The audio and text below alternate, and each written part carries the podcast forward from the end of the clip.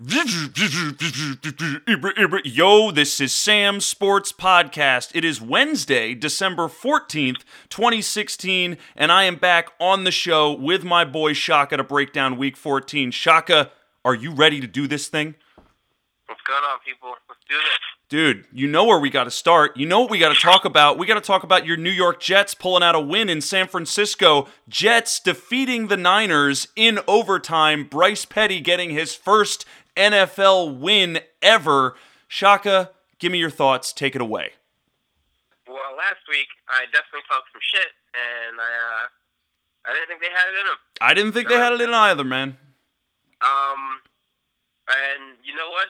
Through pretty much the entire first half, I was absolutely correct. Yes, yes. Carlos Hyde absolutely Dude, put, put his foot on their back. dude, and he put his foot in their asshole. Like straight up was gouging them. Like there was easily three solid like 20 plus yard runs that he had on that Jets defense. That Jets defense that I thought had a good run D. it- it's it's really been looking uh, suspect the last I think the last month. Yeah. or so. Um, everyone pretty much had a field day on that run defense, um, which is pretty actually. I think in the top five run defense in the NFL before that. Mhm. mhm. Um, but yeah, Carlos Hyde looked like a man possessed. Uh, funny enough, I didn't really get into the end zone um, at all. Uh, Uh, this game. Carlos He Hyde? got, yeah, he got vultured on one touchdown, but He got um, vulture. He had, he had a catch. He had a touchdown catch, but I mean, he didn't he didn't get in with a rushing touchdown. But that was about all Yeah. he did. I was just kind of surprising. I, I think I texted you after the first half was over. I mean, Oh. seven rushes for 117 yards. Dude, I mean, those numbers are crazy. Who has 140 some odd yards on seven fucking carries? And yeah, it's just just monster. 17 carries overall for 193. I'm looking at the numbers now. My God, dude. Oh. Uh, we thought Le'Veon. Bell had a great day. We, we're going to get there, but Jesus, Carlos Hyde. Dude, I think I played somebody in one of my leagues where he had Le'Veon Bell and Carlos Hyde. I mean, what the hell are you going to do with that? Just cry. I mean, there's nothing you you can do but to cry and just hope. You know. Oh, Um, God. and on the other side, Bilal Powell had a pretty fucking great game. Dude, Bilal Powell, he looked really good. And let's be clear here that touchdown he had to win the game, that was beautiful. Yeah, it was dominant. And, and it, it pretty much that signifies just the way he'd been running all uh, all day. He just just power, man, just straight bully on the field, which is something he's always done in spurts. hmm But um, I can't remember the last time I actually saw him just you know actually get the chance to run the football and not you know just be a ten carry back. Right. If She got almost thirty carries in this game, which is uh, I I man I think about for some reason I think about um the Eagles when I think about this is that you know when you have a, quarterback a rookie especially just make sure your running back is you know the the run game is strong just to kind of balance out because Bryce Petty was is not as good of a quarterback as a Carson Wentz not as um, not as composed I still think some of his uh, his his past making decisions are Mhm. sketchy and a little too risky for uh, you know my liking. hmm But a good running game can really kind of temper and it can really open up your options in terms of passing. You don't have to throw it deep every time. You don't have to throw it down the middle of the field every time. You can get these short, you know, in passes and just kind of make the run game work for you. Do you um I mean so I mean Forte left the game very early and Powell I mean that's where we got a chance to see Powell kind of be the true workhorse back. Two two part question. Or really a one part question is is Powell the future? Like I, you know I know Forte is a little bit up there in age. I think he's still got gas left in the tank, but I think they kind of brought him in to sort of be a win now mode situation in New York. But going forward, it's like how long do you ride Matt Forte before like you kind of give Bilal Powell the job? Do you think Bilal Powell has the ability to be like a top 10 fantasy running back next year? You know what I mean? It's entirely possible Powell might get a shot. Um, Powell's not a, a spring chicken either. He's he's up there in age. I think he's he's he's close to thirty. He's he's definitely younger than Forte. Yeah. But, um, no, that's true. He, he, he's been around for a while. He's he, he's had a, a primarily a third down back role. Mhm. But um, going forward, if he can kind of meter out this kind of punishment, you know, to opponents. Uh, granted, it's the 49ers. Their defense isn't anything spectacular. no. But no. I mean, he looked great out there. He looked like this is something he could do. You know, he could get 25 carries a game and produce. He's always kind of had that, and he's also pretty good at catching the ball out of the backfield as well. Okay. So I think on any other team, he actually might get a chance to start. Um, but I would say if he was going to be the Jets starter in the future, I think they would probably do kind of a, a back by committee, and I would say Matt Forte would probably take two thirds of the carries for the season, and Powell will probably pick up the final third just to transition him into the starter. Right. Right. Um, you know, okay, Bryce Petty definitely had his moments where he looked really inept. Um, Yeah. But he had a couple. Let I want to give him some credit. He had a couple of really nice throws out there. Like I, I felt like it was a bit of a mixed bag. There were some bad plays. There were some good plays. Uh, what, what did you see? I, I the first half made me a little bit more hesitant to kind of get on the bandwagon, just because I think he looked like he was forcing it. That Yeah. was, I think that's probably better. The way he was forcing some throws. He is obviously he's much more comfortable with um Ryan Anderson or Robbie Anderson. Robbie Anderson, dude, he made Robbie Anderson look like Brandon Marshall. He's a stud out there. Um, he got Marshall in, in, uh, you know, involved in the offense to a degree. Mm-hmm. but it seemed every time he, he kind of got himself in trouble, he was keying in on Anderson to kind of get him um, bailed out. Mm-hmm. Mm-hmm. Uh, there was there were a couple times where just uh, he would make the completion, but it was just you know between two defenders, and it was just so tight, and it had to be so precise that any you know just a hair off, and it's a pick. Do you? So uh, do you do you feel like Bryce Petty could could you go into next season as him as he being the starter right now? Okay, you let's say you go into next season, Geno Smith or Bryce Petty. Like let, that's the decision you have to make. What do you think?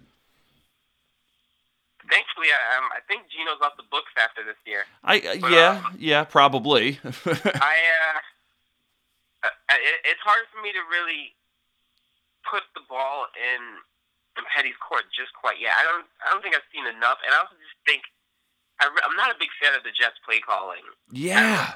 There's a lot of there's just a lot of shit that doesn't make sense. I don't have a nicer way to put that, but just a lot of shit, and, and that's just across the board. Even with Fitzpatrick Mm-hmm. back to the back, that doesn't make sense um, offensively in the way they uh, they kind of balance the pass and the run. Mm-hmm. So I, I, I think um, I think one step in the right direction is definitely giving uh, the run game more of a look. But as a whole, I, I'm just not I'm not super confident in at least the pass play selection and just utilizing Brandon Marshall. Just yeah. it it, it really it's mind boggling. He did, he had I think he had five targets Yeah. overall. Robbie Anderson had 11. And I don't know if that was primarily uh, Petty bailing um, himself out of a situation by going to, like, you know, his favorite receiver, Yeah. or if I, I think he, he probably telegraphed passes a little bit too much. Yeah. And they just tried to, I think defense is just going to try and keep Marshall Yeah. And of it. And and personally, uh, something I've seen that I mean, listen, I this is just the eyeball test, but I think that with younger quarterbacks, it's hard to throw to their number one receiver because most defenses double team a number one receiver, unless you have a situation where you've got two amazing receivers and you can't double team one of them. Like Dak Prescott, I think. One of the big reasons he struggled to get the ball to Dez Bryant early on in the season was because they were doubling Dez Bryant. And, you know, why am I going to throw into double coverage when Cole Beasley's got single coverage? Uh, and I think you see some similarities there with Brandon Marshall, but, like, it kind of takes a good quarterback to still be able to sort of get the ball to his wide receiver, even when he's dealing with double coverage. And, you know, I don't think Bryce Petty's there yet. And I think, Right. I mean, I don't think Brandon Marshall has lost a step, but I think that, you know, he's suffering along with the entire offense. I think you bring up a really good point. Um, I was reading an article. This is in particular to um, the Patriots Ravens game Mhm. past weekend. Mm-hmm. Um, on and that one play where Chris Hogan broke out for the big uh, touchdown Oh yeah, oh yeah. hmm And it, it, it basically boiled down to just um, one Tom Brady recognizing the coverage and Chris Hogan saying that you know he he learned in certain situations you know when to deviate from uh, his route assignment hmm and just Tom picking up on what the the defenses were offering and just looking seeing how his wide receivers adjusted and like immediately he just you know it's almost almost psychic he knew exactly where to place the football dude. um, and you, you see the results. If you look at the video in that, it was just surgical uh, to get the ball to Hogan, and then after that, it's off to the races. So, uh, and, you know, again, that's just reading your defenses and your coverages and understanding, you know, uh, you, your wide receivers and just uh, how they interpret the coverage. I know there was another play um, in the game where Brady overthrew a pass to Edelman in the end zone, and he just looked pissed off. Mm-hmm. Mm-hmm. I don't know. I, Oh, I'm he was chewing out figure Edelman on the sidelines. I saw that. Yeah, I think, and you can see that. You know, like it, it's something that you don't yell at a guy like that. You know, just to throw him under the bus. It's something like you made a mental mistake. Like this is, you know, something we've been drilled in. You know, coverage wise, you you read the coverage wrong, and you put yourself in a bad spot. Couldn't Mhm. get the ball to you. So it's it's something that again, you know, that Tom Brady is a veteran. He's been doing this for 16 years now. Uh, Oh, yes, correct. My So God. you, you got to uh, you got to just you got to pick it up, and I, I I hope that's something that Bryce Petty can learn sooner than later. Okay, okay. Um, anything else on this game? You want to move on? Yeah, I think that's it. Let's jump to my Eagles, baby. Eagles losing at home to the Redskins. The Eagles, I said this last week when they when they lost that stinker to the Bengals.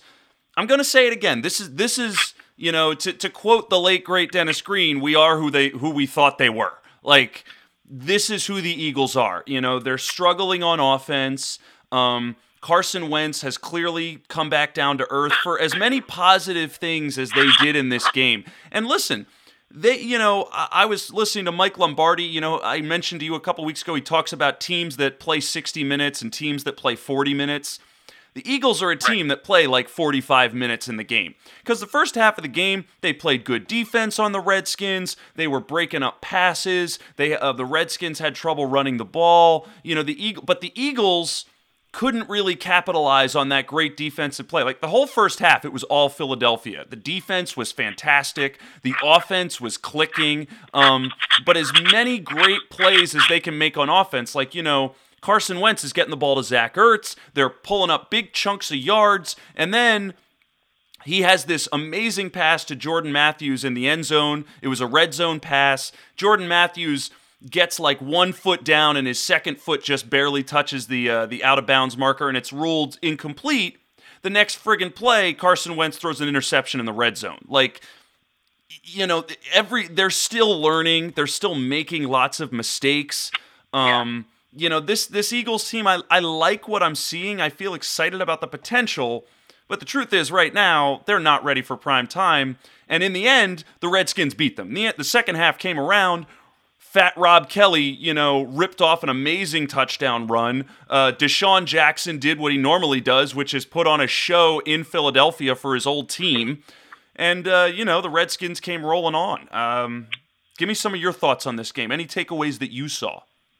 Uh, there was something I read a pretty interesting article. I think it was on ESPN. Uh, Donovan McNabb has obviously has the Eagles records for a most uh, pass attempts in a season. Yes, yes, that He sounds correct. his- yeah, pretty straightforward. He did that in his tenth year in the league. They're saying that Carson Wentz right now is on pace to break that record. Wow. Do you think And that's a reflection of a pass happy league or the game plan with how they've been getting Carson Wentz to throw the ball? I'm, I, it, it's got to be both. Um, just in terms of you know, pass, pass first, ask questions later. But I think it's also how often do you see a rookie making that many attempts? Uh, I, I think Carson Wentz he's on average right now about 38 to 40 pass attempts a game. Yeah, he does throw the ball a lot. For a rookie, I mean, I, it's obviously they, they they have a lot of faith in him to throw the football. Yeah. But at the same time, the weapons that he has, Jordan Matthews, we've spoken about this before. Jordan Matthews isn't, you know, terrifying any opposing. No, I like him. I like him. I think he's got talent, but no, he's not terrifying people. solid fundamentally, and he, I think he'd make a great number two. I mean, if he, they, I think if the Eagles had a phenomenal like a burner or someone, you know, I wouldn't say an Odell Beckham Jr. type because that, you know, those guys don't only come along once hmm in a blue moon. And and Nelson Agholor, he was trying. Like this game, I Yeah. watched it. Nelson Agholor was definitely fighting to get passes this time because you know, listen, I don't think you know they talked about they wanted they benched him a week ago, and you know they wanted to kind of get him mentally right. Let's cut. Let's get right to brass tacks. The truth is, Nelson Agholor, if you don't start shaping up, you're going to be cut next year. So now's the time you're playing for a job. And I, I mean, I was kind of impressed with his play in this game. I, I think I, I I think you're right. I think they're they're flashes of brilliance, and I think they're really and truly. I think they're a couple pieces away Mm-hmm. from really being dangerous. Me- I, I again, I I think Jordan Matthews is a great piece. I Mm-hmm. think he's the premier. Zach Ertz obviously is legit as fuck. I, I think um just a really I I think potentially just a dangerous. It doesn't even have to be a wide receiver who gives you a thousand yards, but just a guy who you slip up on coverage and he's going to torch you. Mm-hmm. Changes. I, I think changes the spread of that offense dynamically. Yeah. And of course, they don't um, have Ryan Mathews. I, I wish. dude. I mean, I wish he'd really lived up to the potential, man. dude, a, really a- a big problem with this offense is the run game, man. Come on it's now. huge. I, I love Darren Sproles, and I love the toughness that he brings every down. But Especially after, dude, that hit he got. Oh, that was ugly. I think you look at, I think you look back at that Rob Kelley run where you need a guy who can shed some tackles, just be a bully for all intents and purposes. Mm-hmm. Mm-hmm. Uh, granted, Rob Kelley's not my first choice either, but just uh, in that in that um, that prototypical kind of back setting, I, I think really just changes the dynamic. And I don't think the defense, for, for the problems that it's had, the Eagles' defense, I think, is still great. I think it's fantastic defense. I agree. and- They, they definitely have some. They make some. They're a good defense, but when they make mistakes, they make big, obvious, awful mistakes. Right. And it's something that can be, you know, worked on in time. I, Yes. I, I, I'm kind of disappointed in, uh, like a Fletcher Cox. I thought he would have a much more uh, solid season than he has. But, uh, you know, just certain small things, just tweaks.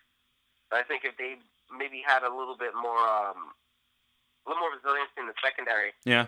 we'd be okay. Yeah, they gotta. There's a few. They still need to make upgrades. Like Leodis McKelvin can't come back next year. Um, too many blown coverages He by him. A, he did have a an interception for Yeah, I mean, he was the guy who had a pick six. Like that's sort of like where it's like you know he clearly is still a good player, but He's I- definitely lost his step. he he's lost a step or two, and it hurt them in that game. You know, you know, or really, it hurt them all season. This game, he actually kind of shined. You know, and that's what I was saying with the Redskins. The Redskins made their fair share of mistakes. You know, in the first half, you know, they were going three and out. They couldn't move the ball. I think they had a missed field goal. Like it was Yeah, they they they tried to give the game away. I think a little early on. Correct. Not getting in sync. But in in the second half, when the Eagles couldn't score or move the ball, I mean, the Redskins just did what they did. They kept moving along, and they were able to get in the end zone. And I mean, you know, it just it just did not surprise me when they, you know, when it was a one point game and the Eagles were marching down the field, and oh, they turned the ball over, and the Redskins just score. It was like, oh god. Um, do we need to get away from this game? Is there anything else to report? Uh, I think I think we're good, man. I, I really do wish uh, Agholor had, you know, I, I hope he goes into the off season and just really puts in the work, man. He Yes. great. I, he's got he's got the potential, and I think that's why he keeps getting the snap. He he has the potential to really do some big things for this offense. Well, he better, man, because season three, sooner or later, that rookie contract's going to run out, and they're like, you know what, we need you or not, but you know, fish or cut bait. I could think of a whole bunch of other of those to shape up or ship out, shit or get off the pot. Um, Thursday night football, Oakland Raiders lose to the Kansas City Chiefs. Kansas City Chiefs assume sole first place of the AFC West division, and now it's starting to look like Kansas City might be the more intimidating playoff team than the Oakland Raiders. Um, Kansas City's defense is for real, and as high powered as that Raiders offense is, they slowed them down and they slowed them down big time. The only rate, the whole passing game, Derek Carr disappeared. You know, the the receiving core disappeared. The only guy that really showed up um, was their run game. Latavius Murray had a good day. Um, give me some takeaways from this game, Shaka. Uh, pretty much their Achilles heel, which we've talked about all season, is really what happens when Derek Carr is not pulling your ass off the fire. Yeah, And lo and behold, there wasn't much that was happening. yeah, the, our worst nightmares realized. I, I, it felt a little bit ugly out there just to watch that offense try to move in the, the, the typical way it does down the field. Mhm. And just to see them butter out and have to punt away. Uh, it, it, it, it, it says so much about that Kansas City defense. hmm just how disruptive they are and just how they take you out of that rhythm. That uh, this, I think, it made Oakland's confidence just shrivel up Mhm. entirely. Which is something we haven't really seen. Even in the first game, I think the first matchup Yep. this season, I think the dynamic was a little bit different um, in I'm- terms of what you saw. But I mean, you you still saw an imposing Kansas City defense. I mean, in that first game, the Chiefs really, or excuse me, the Raiders really struggled to score. yeah. Yeah, And and in this game, something else I got to mention. This is the theme that I've heard again and again with Kansas City. They're relying a lot on their defense and their special teams to put points on the board, and that happened again. You know, Tyreek Hill had a punt return touchdown, uh, and you know they did all of their work. Um, all of their scoring, I believe, came in one particular quarter when they got hot, and um, what was amazing to me is again the Chiefs offense isn't anything that's special. I mean, I'm pretty sure I'm going to look at the box score, but I'm pretty sure that um there were a few drives where the Oakland Raiders stopped Kansas City on fourth down. And Uh, towards the end of the game, they did. I, they were really trying to get themselves one or two last ditch efforts to, to get a score in. Mhm. But it was it was this real sense of like, wow, Oakland's defense was was really stepping up and kind of trying to like give their offense a shot. But no matter what they could do, Kansas City's defense was just suffocating Oakland's offense. I think this is Derek Carr's. Well, it, it, statistically, it was. I just went back to look at the um his stats for the first game, and he was 23 for 33. Uh, this game, he was 17 for 41, Oof. 113 yards. Just, he just, I mean, he couldn't get anything going against this sputtered. Absolutely sputtered. Amari Cooper, 10 targets, he only had five catches, 29 yards. Dude, they couldn't do anything. They were all over the defenders were all over them in this game.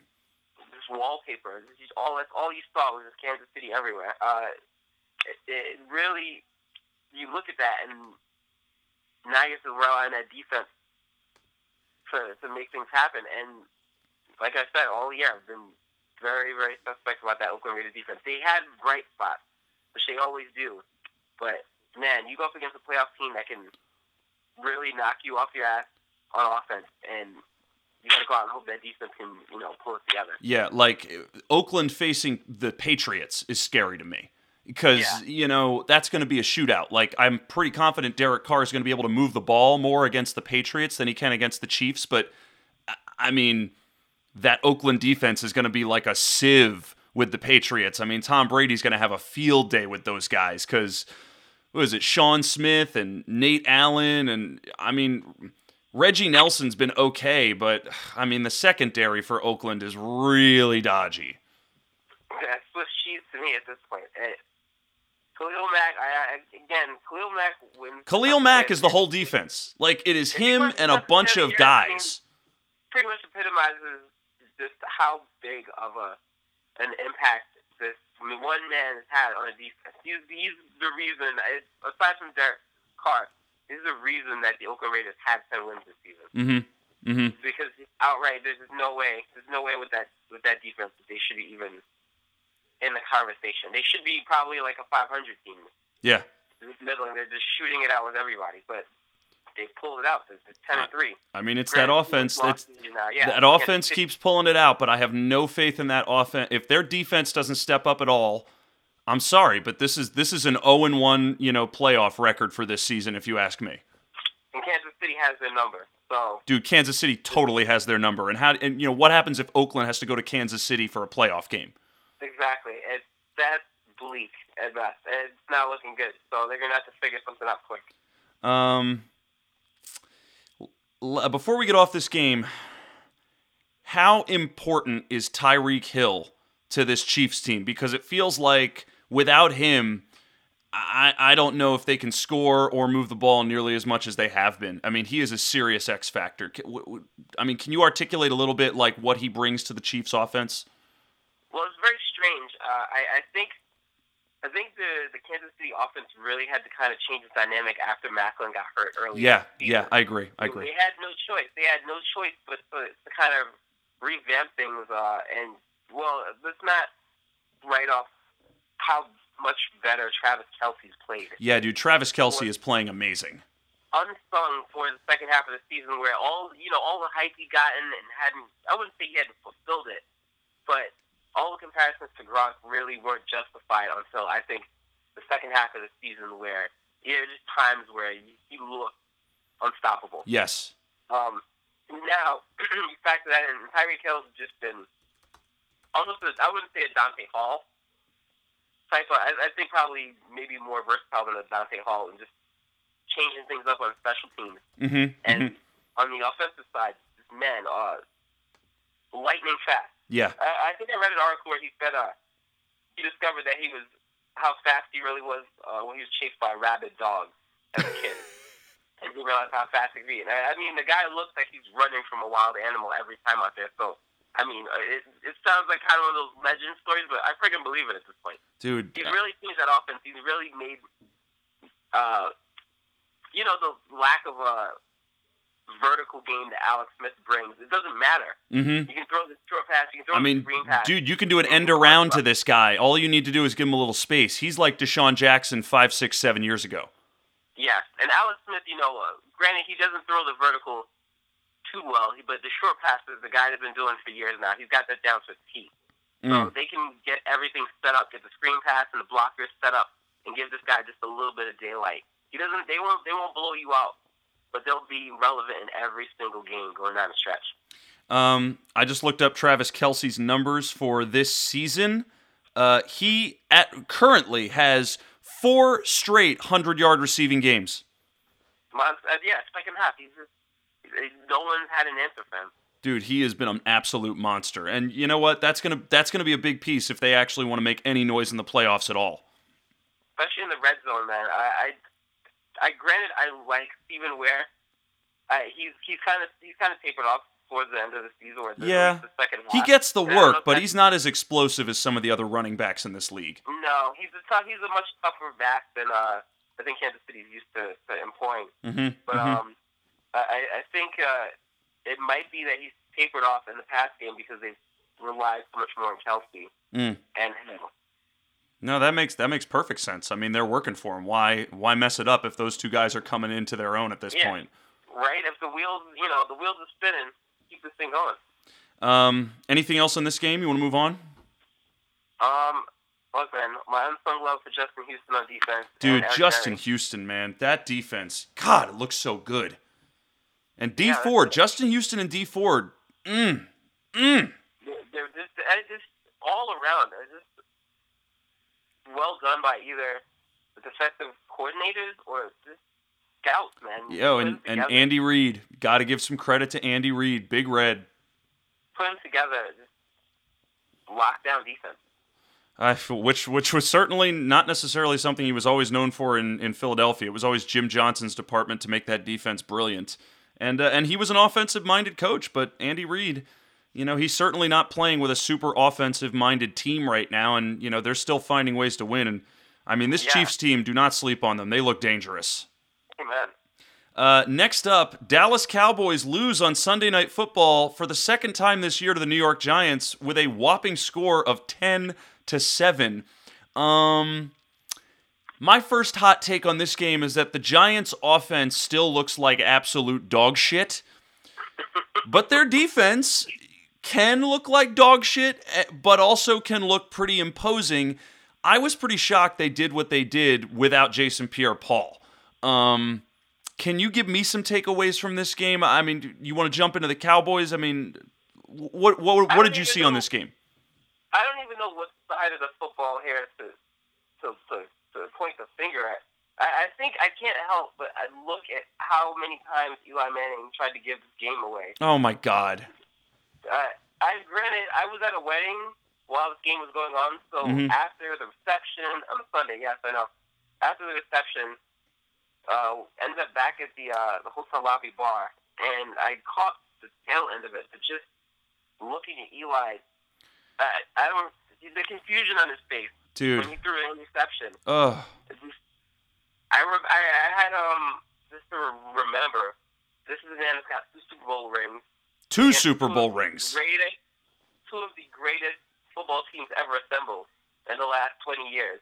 And he's beaten them twice. And this guy just, he doesn't seem to have like a killer instinct. I, It's, it's, I- I, I can't put my finger on it, and I don't think anyone will be debating this till the guy's been retired ten years in. Just he, I don't really know if anyone's going to call him one of the greats of all time. They'll call him a good quarterback, I, but not a great. He- I, I, and you know what? He's doing nothing to justify the, that description. the the tale of Eli Manning will always be peppered with with just tumultuousness, ups and downs, highs and lows. Because I'm not impressed with this offense. The running game still sucks. I'm shocked that this team is nine and four because I've seen their defense play poorly. I've seen their defense look really shitty at times.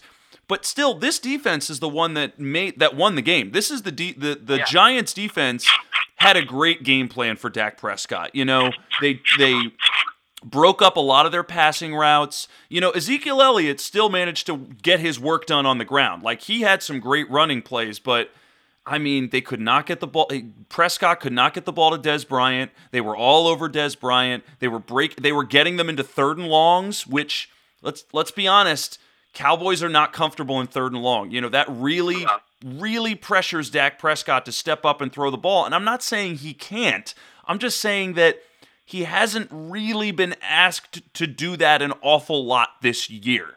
And the Giants had a great game plan for him, and they put him in that situation, and he struggled. There were three and outs, there were punts, and you know the Giants were just as close to giving the game away themselves, but one Odell Beckham Jr. slant was the difference maker.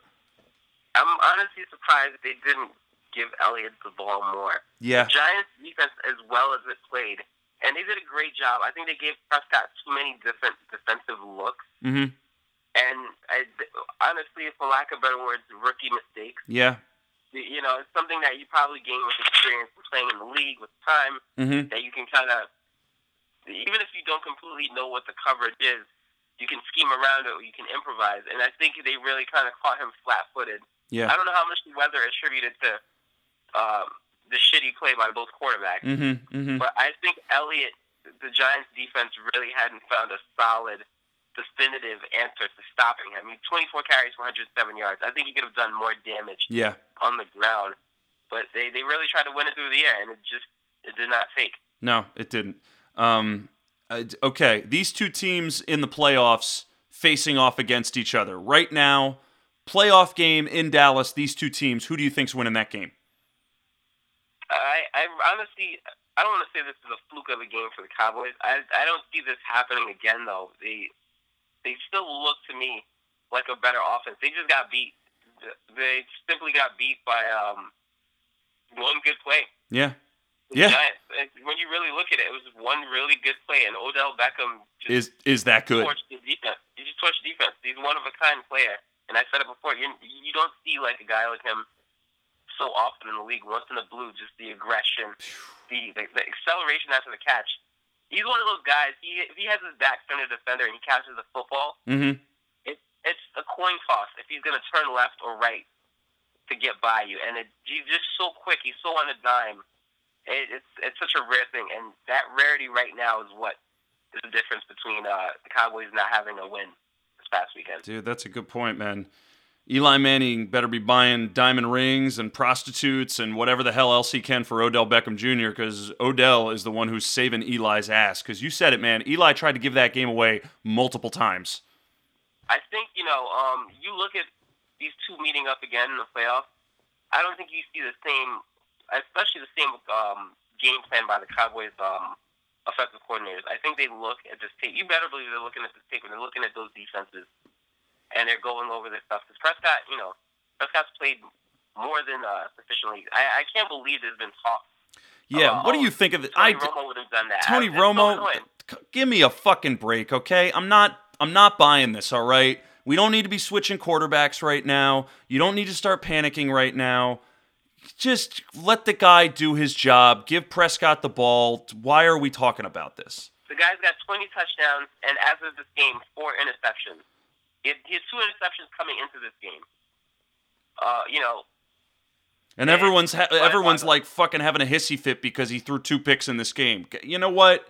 It's bound to happen sooner or later. We haven't even gotten to the Seahawks game, but Russell Wilson threw five interceptions. All right, uh, let- just relax. it's respect too, also to a really good Giants defense, which is playing amazingly well. Again, second half of the year. Janoris Jenkins, as annoying as he's been, He's been good. um, in the media, he's been a really good cover corner. yeah, he has. And Landon Collins Collins, man, Landon really Collins good, is yeah. like defensive player of the year candidate. So they, they have a lot to be proud of. But you know, again, Dak Prescott, he's allowed to have a bad game against a good defense. It happens. Yeah, Happens to a good quarterback. yeah. Cowboys fans, suck it up. You got a great quarterback. You're still 11 and two and a Super Bowl favorite. Oh, poor you. The fight over which which good quarterback do we play? Trust me, the Jets would love to have that kind of fucking problem right now. Dude, the Jets would love to have the third string. Oh no, wait, that's Sanchez. Never mind. Uh, they'd love to have the first and the second string. Um, anything else in this game you want to move on? Yeah, I think we're good. Monday Night Football, Baltimore Ravens play a pseudo playoff game against the Patriots and lose in playoff fashion to the Patriots. This was a very exciting game. It was active. It was. Um, the Ravens defense stepped up. Tom Brady threw an interception in the red zone, like in the fucking end zone. Like the Ravens really kind of got underneath their skin, but you know, in the end, there was a couple of boneheaded plays that shot the Ravens in the foot, and you know the Patriots came out with the victory. Um, give me some of your takeaways, Shaka. It's funny. Uh, as much as we like to make fun of Joe Flacco, I've liked, I, I guess the word the aggression that he's had um, in the past game, the last couple of games. Mm-hmm. They really let Flacco kind of go wild.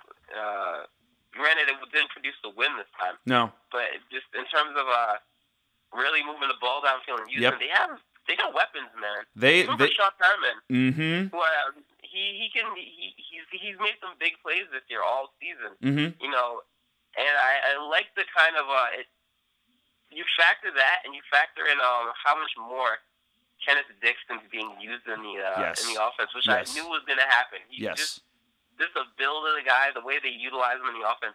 They're trying to recreate that Super Bowl Ravens team. Mm-hmm. Mm-hmm. You know, the same dynamic Dude, and and where Flacco was dangerous and he could throw the ball deep on you, and they had a running back who could carry you up. It's not there yet. I think Dixon needs to be officially named the starter. Yeah. Give him the fucking job because I think dude, if he gets 25 carries, he's going to hurt somebody. and you nailed this too. I think you said this last week. How Dixon is more of the Ray Rice type runner. You know, he's a bit of a absolutely. bigger, thicker guy, but also, you know, kind of short and sort. He's got a lower center of gravity. Great pass catcher. He had a touchdown in this game. You know, they went away. Terrence West, I think, quote unquote, started, but he had like two carries before they went away from him. You know, Flacco still you he can still air that ball out. You know, there were opportunities where he could get the ball down the field, but you know, the passes were broken up. The Patriots are playing decent defense, you know, which is Yeah. saying something considering their defense. Um, but I, I think the difference maker was in the end how the Patriots were able to just air the ball out. I mean, Tom Brady threw for 400 yards and three touchdowns after he threw that interception in the end zone. Right. The small difference ends up being a huge difference when you look at just what what a uh, a goddamn gift. Can't believe it. I'm a Jets fan, and I'm saying Tom Brady's a goddamn gift at the quarterback position. There's just there's no guy out there like him, No. and you can see even when he's upset and he's frustrated that he missed that pass. You know, it just goes to show you how in control he is. Where he's like, that should have been a completion. That should have been a touchdown. Yeah. You know, just it, it, that's just the guy Pulling aside his who's got all teammate and saying, that was on you, dude. "Yeah, exactly." He's like, "I did my part. Like I'm always doing my part," which is terrifying to think that a guy is just that in tune with the offense and just knows what's supposed to happen. Um, is there is there a, is there an offense going into the AFC playoffs, or at least who we think is going to go into the AFC AFC playoffs, that you actually think could scare the Patriots defense? Like you know, Oakland Raiders, Kansas City Chiefs, you know. The Steelers, like maybe the Steelers, like is there a, is there somebody out there who can really take advantage and beat the Patriots in the playoffs? I honestly, it's a good question. It's a tough question. Because we know that their I- defense is their weak spot, so it's like who's going to take advantage of that and actually beat them on that? As much as I like the Oakland Raiders offense and the potency, I, I still, and to a lesser degree, the Steelers have played a little bit more of a manic, up and down kind of uh, football this season than they did last year. Mm-hmm. But sometimes you just look at the the potential on that squad and who they have, and how fucking dangerous that Steelers team really is and should be every single time they get on the field. Mm-hmm. It's just hard to deny. Le'Veon Bell is a monster. Mm-hmm. Antonio Brown is a monster. Mm-hmm. Sammie Coates can hurt you anytime. Um, they just got this. Uh, what's the tight end's goddamn name? Ladarius Green, Ladarius Green. who you know in San Diego was kind of on the bench but had so much potential. They didn't really utilize him so much in this game against uh, the Bills this past weekend. But I mean, they've got so many ways they can hurt you if they want to. And Ben Roethlisberger, you know, the guy who had a, a, a Super Bowl ring his rookie year. Oh It's God. just they're, they're, they're so dangerous. I think if anyone gives the Patriots a real scare and a real run for the money, it's the Steelers. Okay. Okay. Let's. Uh. Um. Anything else on the? Why don't we jump right to the Steelers Bills game? What do you think? Yeah, let's do that. Uh, this I, I was- mean, Yo, go ahead. Go ahead. Le'Veon Bell. I it, it, it's funny the strategy. It's like, all right, we're just gonna give the ball to Le'Veon and we're just gonna let him run, Dude, let him run, running all run, over the place in the him run. snow. It was a beautiful sight to see. 238, 238 rushing yards, three touchdowns. Just, it, it, He's not a big guy This guy can either. The football every time, and he still just just demoralizes you. I'm sure a couple of defenders from the Bills are in therapy this week. And this is the same Bills defense. I think they picked off Roethlisberger three times. Yeah, exactly. And uh, you know, it's like, all right, that was a mistake. We're just gonna run it the next uh, offensive series. Yeah, I. I, I, I don't know what to, I like this Bills defense, but I, you know, they're another sort of up and down team. They're like the Eagles or the Packers defense. Like I don't really know what to expect out of them every single week. Are they going to show up and be suffocating and you know play like they played against the Seahawks on Monday Night Football? You know, or are they going to let Le'Veon Bell run all over them in their house in the snow? It's the the Bills. I think have been one of the more confounding teams this season. Yeah, Just yeah. because, uh, just if you look at the teams they've beat, and then the teams they've lost to, and it's just a. This is a summary of the question: Is okay, who are you guys exactly? I I don't know where to even place you in the standings because you're so all over the place. And it was it was fitting. earlier in the season we were talking about LeSean McCoy as an MVP candidate. Yeah, it's still. I, I think this just it's pretty much uh, evident, or just sums up a Rex Ryan team because this is kind of what it felt like to be a Jets fan under Rex Ryan, where the team was just had so much potential and so good in some aspects, and then would just come out and absolutely shit the bed against the team Yeah. or not really compete at all against certain teams, and then go out and you know put a spanking on a, a team. They beat a Patriot one weekend Yeah, they did. a really good Patriots team, and you go, what? How did? Why can't you guys do this against everyone else with the same intensity?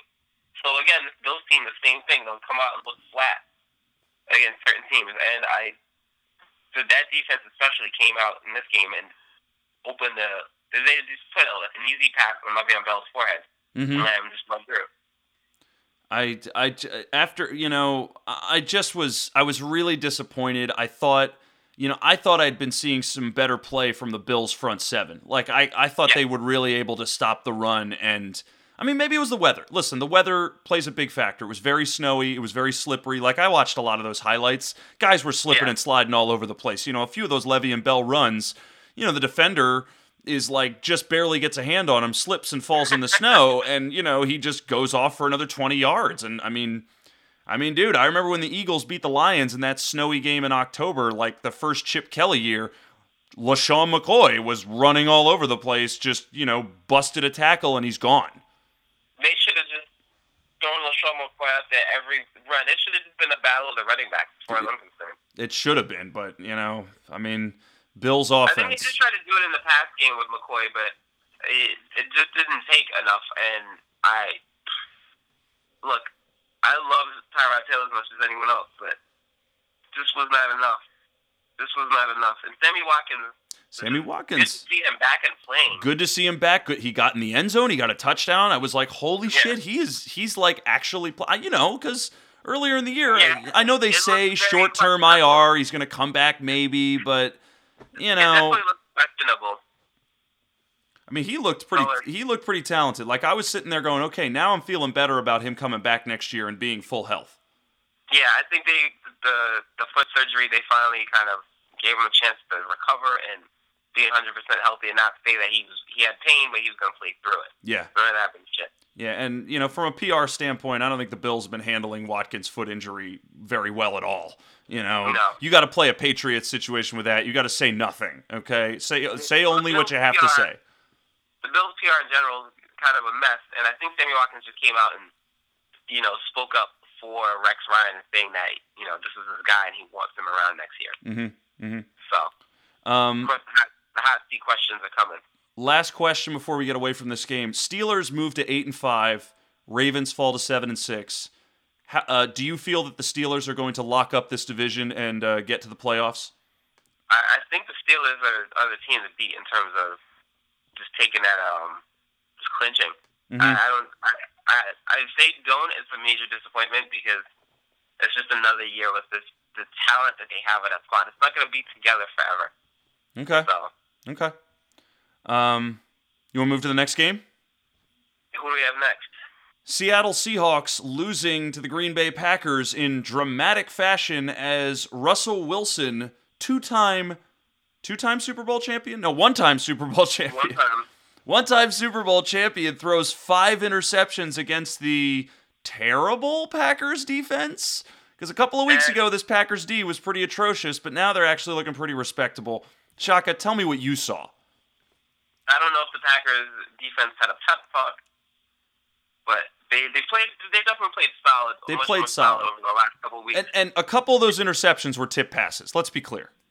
Yeah, I, I always feel a certain way about um tip pass interceptions. I, I wish there was something to kind of denote that. Yeah, Yeah, like some type of additional stat or something. Yeah, even if it was in parentheses right next to the interception itself, just to kind of amount to how uh, uncoordinated your wide receivers are. Yeah. But you know, that's I digress. Uh, either way, Russell Wilson uh just didn't get it done, man. They No. they should be should have been able to, to put some points Yeah.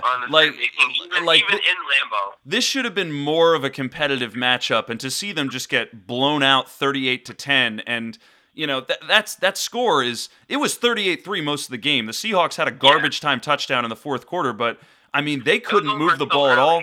Wilson was getting sacked. The offensive line was getting pushed around like the you said it, man. Packers D with a pep talk. Like it was like holy shit. I, I think it's funny. Uh, just I I said so much earlier in the season. I think this Packers team is better than advertised. And while I was saying that was when they were playing like shit, Mhm. and I, was, I kind of gave up on them. And all of a sudden, they've like they're starting to rise, you know, from the grave there. Yeah, I, So- I I mean, listen, Aaron Rodgers playing the way he's playing doesn't surprise me. He's got some injuries. He's got a calf injury. He was limping around. Clearly, he's ailing. Although knowing Aaron Rodgers, he's like, "Yo, don't worry about it. I got this thing." Um, the thing that kept giving me trepidation was the defense, and to see the Packers defense respond the last couple of weeks and actually play inspired football, now I'm getting scared. And now I'm sitting here saying, I mean, I they need a little help to get in the playoffs because the Lions are 9 and 4, the Packers are 7 and 6. I think the Packers have to win out and week 17 we're talking about a Packers Lions game and I think it might even be in Lambeau. And that's the one tricky thing. I'm um kind of wondering what's going to happen. I I think the Lions will clinch. Oh, no, actually that uh, week 17 Packers Lions in Detroit. Ooh, interesting. Uh, Interesting, Lions- right? It's really, it's really, um, it's really the Lions' title to lose. I don't think they. Man, it's been over. It's been over twenty years since they won that division, isn't it? Uh I don't know about that. number.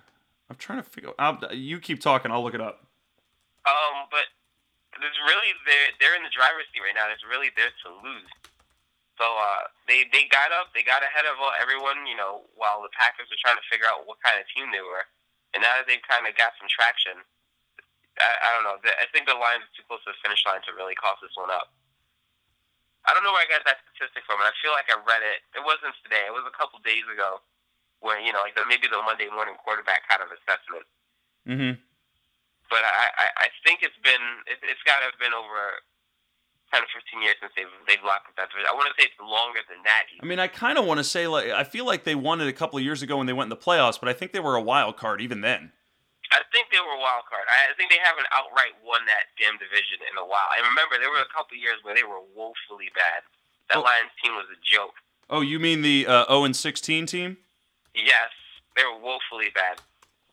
Dude, I, I mean, I'm having faith in them because I I've been impressed with how they've been looking this year.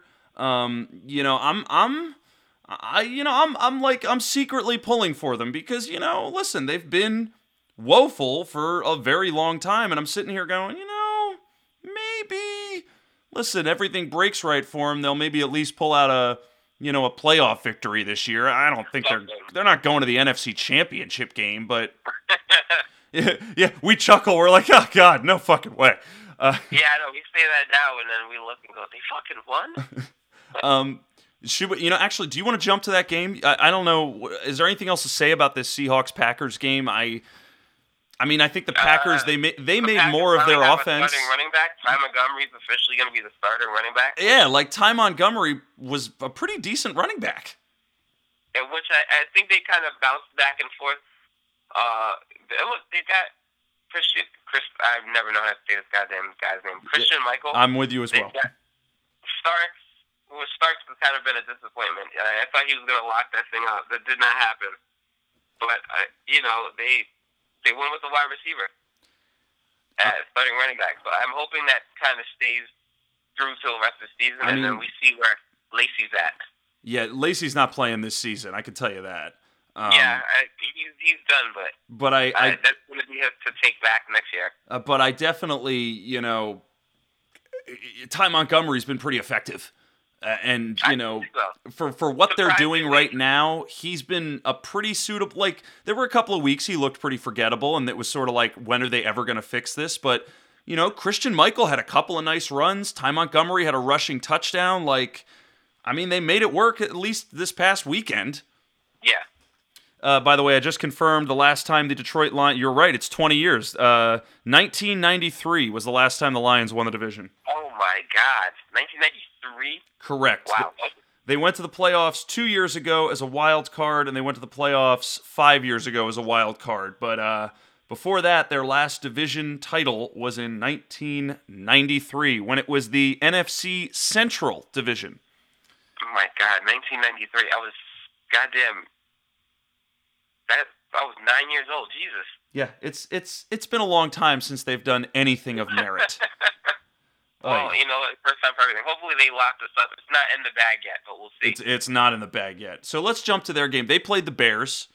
Uh, it was in Detroit, and again, it was an exciting last minute game. Detroit has been pulling games out of their ass at the last minute. Um, Yeah. You know, however, you know, Matthew Stafford threw a pick six that gave the Bears the lead in the fourth quarter, and then it was Matthew Stafford who saved the day and won and got the go ahead touchdown in the fourth quarter as well. So it's almost like they live and die by Matthew Stafford. I think he's definitely looked a lot more mortal as the season worn on, and I don't know if it's Well, you, You know, you're not gonna you're not gonna make him the MVP anymore. Well, I know there was that all that talk about him being the MVP, which I thought was a little premature. And I don't know if that kind of gave him uh gave him the yip. little oh oh interesting. You know, because after that, I feel like uh, the the the, mid, the weekend, the very weekend that this Matthew Stafford talk of MVP came out, hmm it's pretty much been. I wouldn't say it's been downhill from there, but we've never had the games. I would say to really justify. I I think he had it. The Thanksgiving game was a pretty big one. Yeah, But that that was that, and just and that game was gifted to them by Sam Bradford throwing that pick at the end of the game. Yeah, really. I don't think we've really gotten MVP talk worthy numbers from Stafford afterwards. And it, and it's hard because there's there's so few MVP candidates. I mean, Derek Carr is in consideration, but then he lays a clunker against the Chiefs. Tom Brady's in consideration, but he missed four games because of the suspension. You know, and Yeah. then you start talking about Dak Prescott or Ezekiel Elliott. You know, I don't know how serious the Le'Veon Bell MVP talk is, but that's sort of in there. But all of those guys I just mentioned, none of them are clear cut favorites. No, and I I think uh well Le'Veon Bell definitely made me raise an eyebrow. I have to like go back and look at his his definitive numbers for the season. And he also I was uh, suspended for a couple of games. He, yeah, he missed I, uh, the first three games of the season. Where that's coming from, but I mean, listen, you know, it's the same thing behind when LeSean McCoy was an MVP candidate. You know, football is very of the moment. Anything that's hot right now is what everybody's talking about. You know, everyone's talking about should we bench Dak Prescott and put Tony Romo in, and they're forgetting about the fact that four or five weeks ago, nobody would have even batted an eye or thought of that for a single moment. But right now, coming off a loss, everyone's like, ah, maybe, you know. You want to talk about how like in the moment football is, dude. Arian Foster was the starting running back for the Dolphins in Week One. You know what I mean? Like, eh, a lot, lot happens in football. We're in we're in December. It's the last quarter of the season. Like, I mean, there's got like Arian Foster was a name. Now he's retired, and we're talking about Jay Ajayi. Like names and, and and things come up that weren't even considered in the beginning of the season. I mean, Kenneth Dixon. I think he was hurt for the first portion of the season. Nobody was talking about him. yeah, it, it's it's interesting. Well, you know, football football is a fickle people. Dude, So uh, it's easy to see the the, the, the trend of trade as uh, you know the season goes along and everyone's all of a sudden on a new bandwagon. Hey, to quote the longtime long snapper for the Philadelphia Eagles, Jon Dorenbos, who sadly had wrist surgery and has actually been put on IR, he says NFL starts stands for not for long. Um, but the Bears Lions game. So they did they did all of this without Theo Riddick. I don't believe Riddick played in this game. Um, the running game for the Lions is certainly something to be worried about because they've kind of been sort of working without a running game for a while now. But I- mean, into the playoffs. everything about this Lions team is sort of not perfect. You know, I don't think there's anything amazing about their defense, but their defense makes plays and is pretty effective. And I don't think there's anything amazing about their offense, but they make plays and they're effective. Like Golden Tate is not the is not top 5 receiver in the league, but when they need plays, he makes them. Yeah. Ah. I think. Uh, well, look, I love Golden Tate as much as anyone, but uh, I again, they don't have a running game to really kind of balance out and temper that offense. So they can kind of telegraph things a little bit. Mhm. I, you know, and it shows when you look at some of the passes, especially for Golden Tate.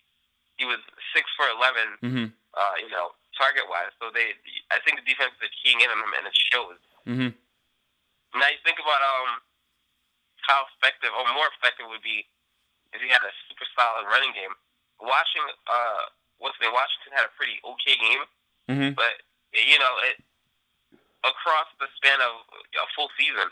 I have no idea what that presents. Yeah. Yeah. This, this- this guy's barely had much um, time at running back, so I don't even know if the uh, the Lions' offensive, you know, play callers really want to go that direction. You want to put the hands of the football into a guy like that, and he fumbles, you know, and you're like, great, like we put we leaned on this guy, and you know he's not that great. Yeah, I It's too bad. Um, I, Ameer Abdullah. Because you know you know Ameer Abdullah would probably be taking a step forward this season. Yeah, it, it, it, it's hard, and even then, I don't think Abdullah. I don't want to say he's the answer, but I think he was more of a solid, just more planted uh, choice, uh, just to run this offense when he was there. But uh, the Lions, you're right. The Lions, they, they have like oh, there's a lot of holes. They're not perfect, but they have enough deficiencies that I feel like when they go down, probably in the first round of playoffs, it's going to kind of be well, what did you expect? Yeah, You know, and it's just just enough deficiencies that when they go up against a clearly superior team and they get taken out in you know I don't want to say typical fashion, but an expected, pretty much an expected outcome. You go, yeah, well, you know what? They they were missing a few pieces. They're gonna have to go back to drawing board. yeah, and they've been winning games last minute all season. Yeah. all season. Um, anything to talk about with the Bears? I, I mean, Jordan Howard. I like Jordan Howard, but really with the Bears, I I feel like all we're doing is just like who who do you keep for next year? This whole team looks like it can be scrapped easily, and no one's gonna be remembered. Yeah, Jordan Howard. I would keep. I would keep him. Or Howard, obviously, yeah, but Matt Barkley. Yeah, ah, I don't know. I don't, I don't know. I don't know what the Bears. Exactly I still like this idea that we brought up of, of, of sending Tony Romo to the Bears. I still like that idea. Yeah, that was that. I I have a hard time kind of disagreeing with the argument. I think he'd probably be a really good fit for that team. Um, Cameron Meredith finally had a great game. Yeah, he did. Game, I'd say. Let's see if he can actually replicate it. I don't know, but Yeah, I mean, he looked good. I, I, felt like Barkley either didn't realize that Meredith was on the team in the first place, or they uh, they're finally building some kind of rapport. But it, it's translating to something. I think someone whispered into his um his ear, or like they called down to him, his his headpiece and said, "Hey, do you do know Cameron Meredith is on his team, right? Dude, that throw him." guy's on your team, man. that guy over there, that tall one, the skinny, lanky one, you can throw to him." No, no, no. He's wearing the same jersey as you, man. This is one of those things that, oh, okay, all right, let's do this. Oh, So, that um, guy. I don't know, Gotcha. I don't know what the long term plan is for for Matt Barkley. I watched him in uh, college when he was at USC, and I didn't think he was that great. I'm amazed he got drafted. I didn't know he got drafted. Hey, man. he- Chip Kelly. so it Chip Kelly, draft master extraordinaire. so just go figure, man. Um, I'm going to move on from this game. Anything else?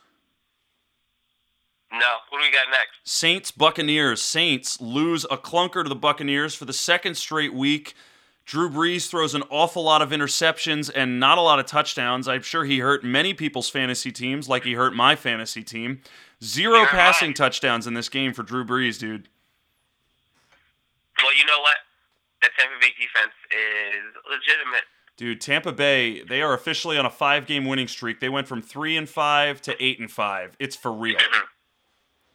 this is I think Tampa's probably my my like dark horse. Not my favorite, but they're they're a team I'm kind of secretly rooting for, Mm-hmm. just because they you know, in a weird way, I'm trying to think of an NBA team that really uh, kind of uh, equates to them. It's Um, like uh, I mean, I I- almost want to say something like the Thunder this year. You know what I mean?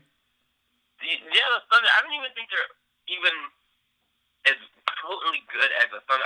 Maybe the Milwaukee Bucks. Yeah, the Bucks This is with the This is Greek a lot of talented pieces, and they're scrappy, man. This this is a scrappy team, Mm-hmm. and uh, they're, they're Drew Brees.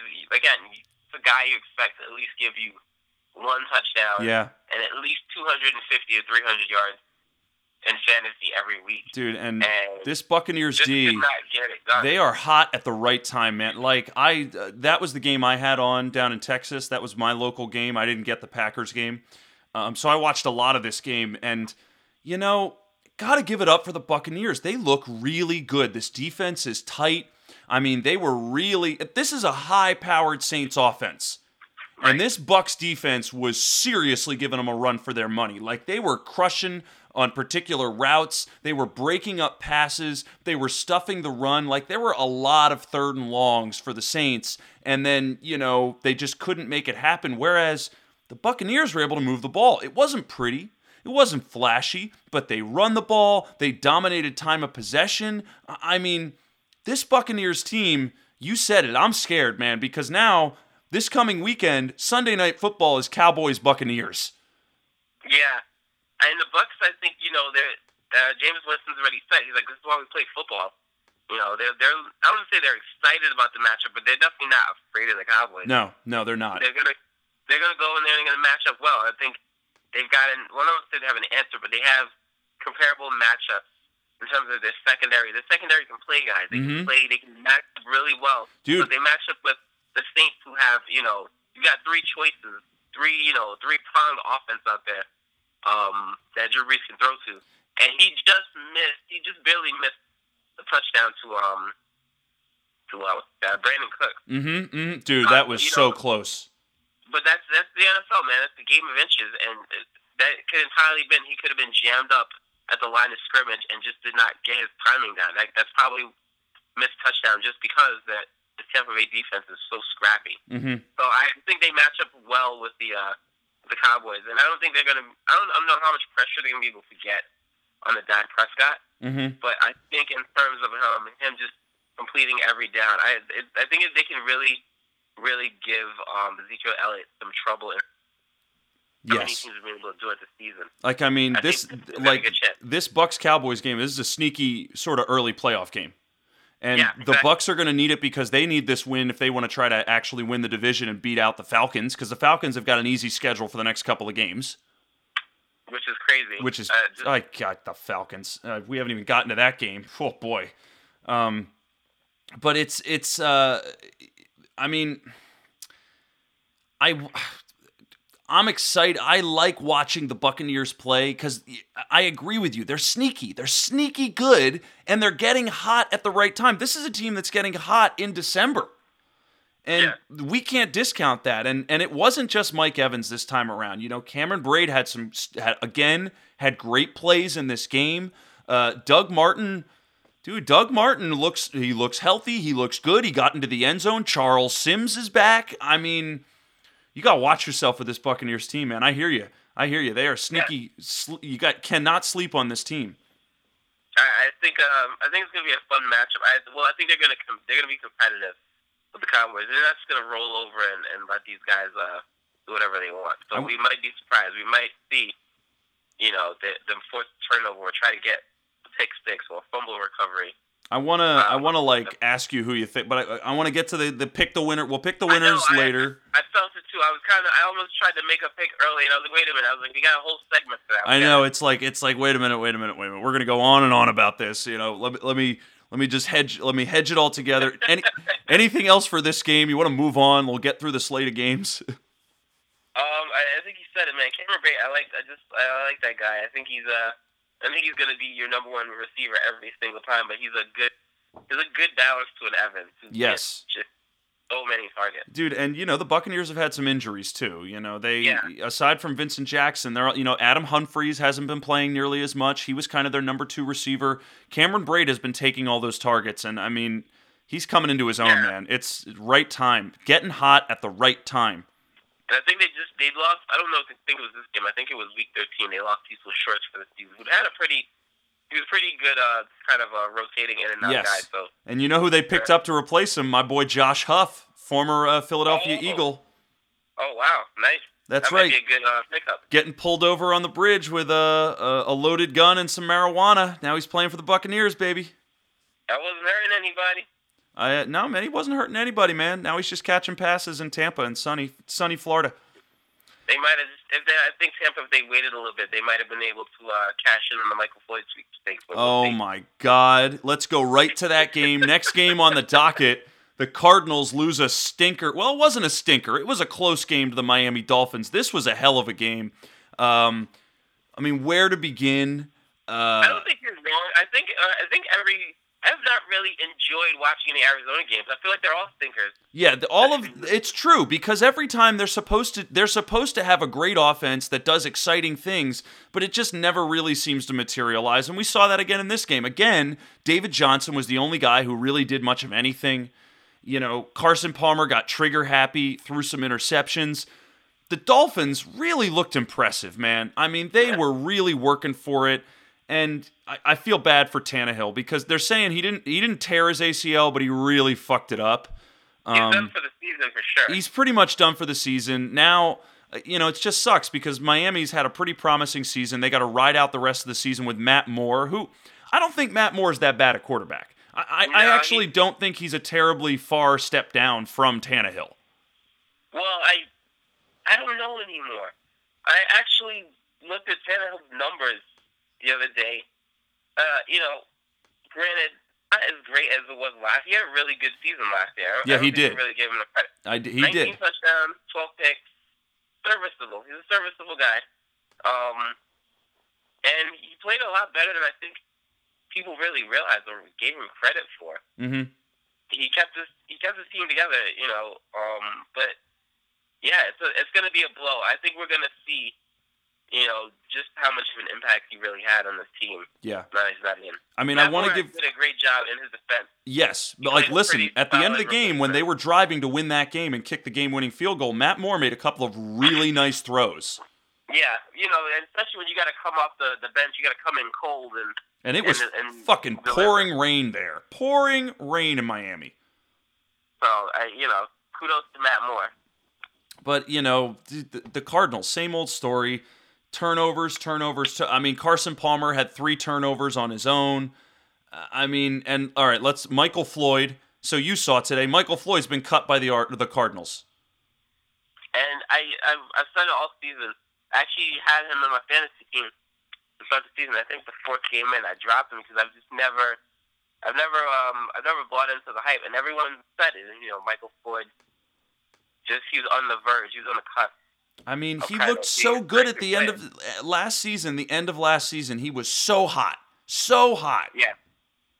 I mean, Oh, he just fell completely off the map. I'm uh I, I'm gonna I'm not gonna find this tweet, but uh I was looking at it the like last night, and they were saying, man, the the wide receiver draft class of 2012 is just really falling off the map. Ugh. Um, there's this kid Will Blackman. I think he played for the Jaguars. He was like you know. Wait, wait, like, Justin Blackmon?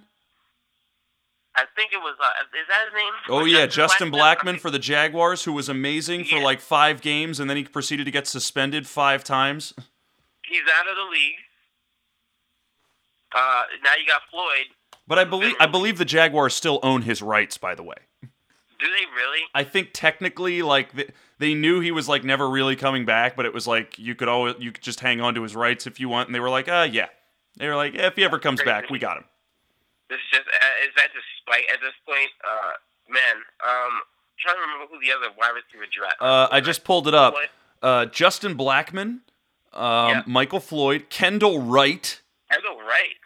who's who's who's actually still playing, Yeah, he's Uh, still playing. AJ Uh, Jenkins. Oh, Brian Quick, Stephen Hill. Oh, Alshon Jeffery. That's the other guy I was thinking of. Alshon Jeffery's been suspended for performance-enhancing drugs. yep. Ryan Broyles not in the league. Rueben Randle not in the. Holy shit, this is a bad. You got to go Mohamed deep before you start seeing Mohamed Sanu and T.Y. Hilton. Travis Benjamin. Yeah, this is. Oh wow. Yeah, this is pretty impressive at how bad this is. Yeah, I think Tommy Street is in the league somewhere. Oh, um, Rishard Matthews, he's pretty deep in there. Matthews. Man, I, it, this is crazy. Yeah, that is an atrocious draft class, and I can understand Michael Floyd. I mean, who does he? Is anybody going to pick him up before the end of the season? I don't see that happening. The numbers, um, I looked at that. If anyone picks them up before the season's over, they owe, I think it was almost a million dollars. in Uh, fuck that. Fuck that. That's not happening. So it, yeah, it's uh, you really got to be in the hunt, and you're missing like the one big piece. Like, is it worth it? No, no, it's not. I'm going to tell you. I'm gonna- I'm going to make this real easy for you. No. And I mean, honestly, been a pretty disappointing guy at wide receiver, in my opinion. So, Yeah. No, I would agree with that. Um, anything else uh, that that sort of stood out about this Dolphins Cardinals game? I uh, I mean, I was impressed with the Dolphins. Jarvis Landry, the usual. Kenny Stills has been playing a little bit better, Yeah. Mm-hmm. but uh, everything else is pretty straightforward, run of the mill for these guys. Yeah, I, I liked. I was I was excited to see Jarvis Landry kind of show up. I mean, he had a fumble that was that was not good, but you know, uh, to, to see him have a hundred yard game, to really kind of put his stamp on this game, it was nice. It was nice to kind of see that happen. I hope he can replicate it with Matt Moore under center. Jermaine Gresham, um, at tight end for Arizona. Very quietly having a good year. yeah, he's he's all of a sudden he's he's kind of making some noise. I mean, listen, considering the passing game has has not been working at all for the Cardinals, you know, Yeah. Carson Palmer better get comfortable checking it down. It's not that hard to do right now, right? No. Um, anything else in this game? move on from this. I think we're good on this. We can move on. All right. Somehow the Houston Texans r- win a road game against the Indianapolis Colts to take sole po- well not sole possession of the uh, of the AFC South division, but they are 7 and 6 tied with the Titans and they are 4 and 0 against the division, which kind of looks like they're probably going to win it. I guess I don't want to ask for takeaways, Shaka. I want to ask you how the hell did this happen? What, what how did the Texans win this game? I st- I watched pieces of it and I still don't know. Uh, Brock Osweiler, they can't win shit with Brock Osweiler. It, I think we're just watching. You have to watch your. You better watch yourself because somehow they won this game with Brock Osweiler. I, I, I think it's, we're just watching inevitably the matter of time where they finally implode. Like it's almost like watching a plane fall and level off and fall and level off. You're like, will you just fucking crash already? it's, not, it's not happening yet, but um, it's going to. We're just waiting for that moment. Uh, and you know what though? Again, I, I I mean, I'm I think they won. You are to be honest. I think they won because of their run game. Like they did not win because of Osweiler. They won because they ran all over the Colts. I mean, Lamar Miller I had honestly hundred yards. I even Lamar think Miller like this week I benched him because I did not expected anything They they uh, I think and you I'm right. I griped way earlier in the season about how Houston does not run the football nearly enough. That you you trade to get a Lamar Miller and put him on this team, and then you don't fucking use him. You don't let him run the football. You don't give him enough carries. And now this game, Lamar Miller gets 21 carries. Alfred Blue gets 16. And you finally, uh, how long did it take for them to crack that? Goddamn, hey guys, I don't know if the pass game's not working. Hey, why don't we just run the football more? If our seventy-two million dollar quarterback can't throw the fucking ball, maybe we should hand it off. You know, it, that's just crazy enough to work. We can try that. How did it take them till week fourteen to to figure out this recipe? I think it's either that or they realize, you know what, we're we're still in the playoff hunt, but I think the jig's gonna be up eventually. We have to maybe actually try to look like we give a shit. Yeah, yeah. I, uh, you know, the other thing I think also won this game for the Texans was their defense. You know, Jadeveon Clowney looked pretty good. He had a couple of really nice plays. He, I, you know, Andrew Luck turned the ball over three times. I mean, that was really the story of the game. Was that was kind of surprising. You know, that was the Texans essentially winning the game with everybody but Brock Osweiler. They won it with the running game on offense, and they won it with their defense. It's just amazing to see that how so how good this uh, Texans defense still is without J.J. Watt. Without J.J. Watt, and you know, got to give them credit. Got to give them credit. Yeah. They've put together a nice squad. You still got Vince Wilfork uh, I mean, and I think this guy yeah. AJ Bouye in the secondary, he's been pretty nasty, man. I actually don't know much about this kid. That's okay. Um, uh, check it out. You should. He's he's been playing pretty well. Like it's it's some of the bright spots on the Houston Texans team because there, there's such there's there are such bright bad spots on that team that you got to appreciate the guys who are actually stepping up. Yeah. Um. Colts, um. Man, it, it looks like I think the magic's starting to wear off a little bit. They, they, I, am still amazed that they made it this far. I, dude, but, uh, I, I, I can't. The Colts are, you know, I get, let's move on from this game. But before we do, let's talk about the Colts briefly. I mean, you want to talk about Jekyll and Hyde? That's a team that's Jekyll and Hyde, man. They're yeah. annihilating the Green Bay Packers in Lambeau, but then they're just they're losing clunkers to the Texans. Like they live and die by Andrew Luck. The whole the rest of the team is pretty bad. Yeah, unfortunately, it just the, I think the I think their luck. Oh my god, that was a terrible pun. I didn't mean to do that. I was gonna say their luck finally ran out, but Jesus, man, I did not mean to do that. I'm sorry, guys. If you heard that. I swear to God, I didn't do that. That was the worst pun ever. Never mind. wow, I felt like the New York Post. Shit. luck run out. Get it? That's a, that's the cover. Did you uh, guys get it or no? Uh, anything else for this game? You want to move on? Yeah, let's move on. What we got next? Uh, the Tennessee Titans won a very close game against the Denver Broncos. Um, Which is a fucking surprise. This was a surprise. Man. I mean, Marcus Mariota threw 88 passing yards on the day and still won. Um, how much does that say about how friggin' suspect that Denver Broncos offense is? I mean, Just, dude, what was crazy was the Denver Broncos offense definitely had some issues. Um, Mr. Justin Forsett is now on the Denver Broncos running game. He's he went from Baltimore to Detroit and now he's with friggin' Denver. He fumbles the ball in his first fucking carry. I don't understand what Denver and, was thinking.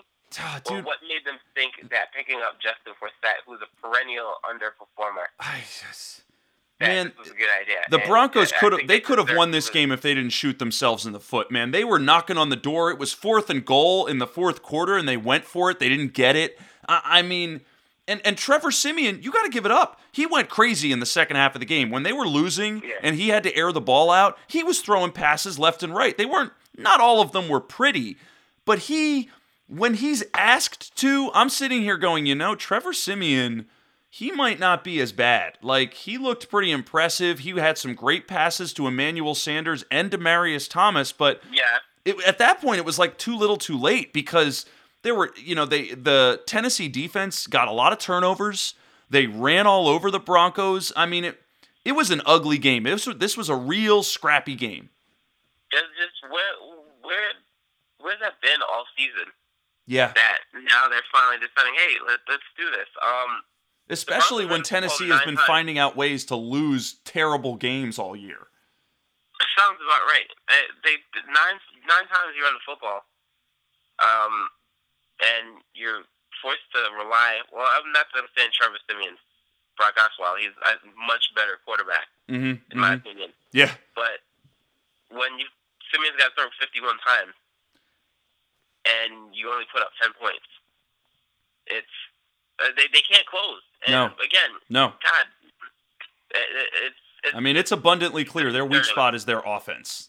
They are struggling. It's just a question: Do you have what it takes to kind of push into the playoffs? And if you do make it into the playoffs, who's going to be afraid of you? That defense is always terrifying. But if you guys can't score on the other end, you know it's the Broncos look a little bit shaky right now. They don't look as terrifying as they did last No, year. Defense wise, of course, I mean, I'm I'm curious if the Broncos are going to make the playoffs. yeah, it's it's really questionable right now. Yeah. The Titans really made that a lot more sketchy. The Titans, on the other hand, I think they have. I don't think the matchup is next week, but I, I think they're. I think they're. lo- It's not looking good for them. They're playing Kansas City next week. That's why. Yeah, they're playing Kansas City next week. It's not looking good. So yeah, I don't think. I, man, if I don't think they're going to duplicate this this uh this performance again. Oh man. It, it, it was hard. It's just the Titans. They got a lot of good things going for them, but they just have not been able to keep the consistency this season. And Right. I mean, you know, like we're gonna look at them and say, "Wow, you know, they pulled out a big win against the Broncos," but then we're gonna look at like some atrocious clunker, but like the fact that they lost twice to the Colts. Yeah. Just, hey, just not, let's not forget for the record what happened. It, it's it, it's weird, and you know, and again, that's why we play the why we play the NFL games, why we watch them. That's why we play the games. You, you got to play them. You can you can predict on paper, but until the games play out, I'm sorry, man. Every week I try to pick winners, and I have yet to get a single week where I'm perfect.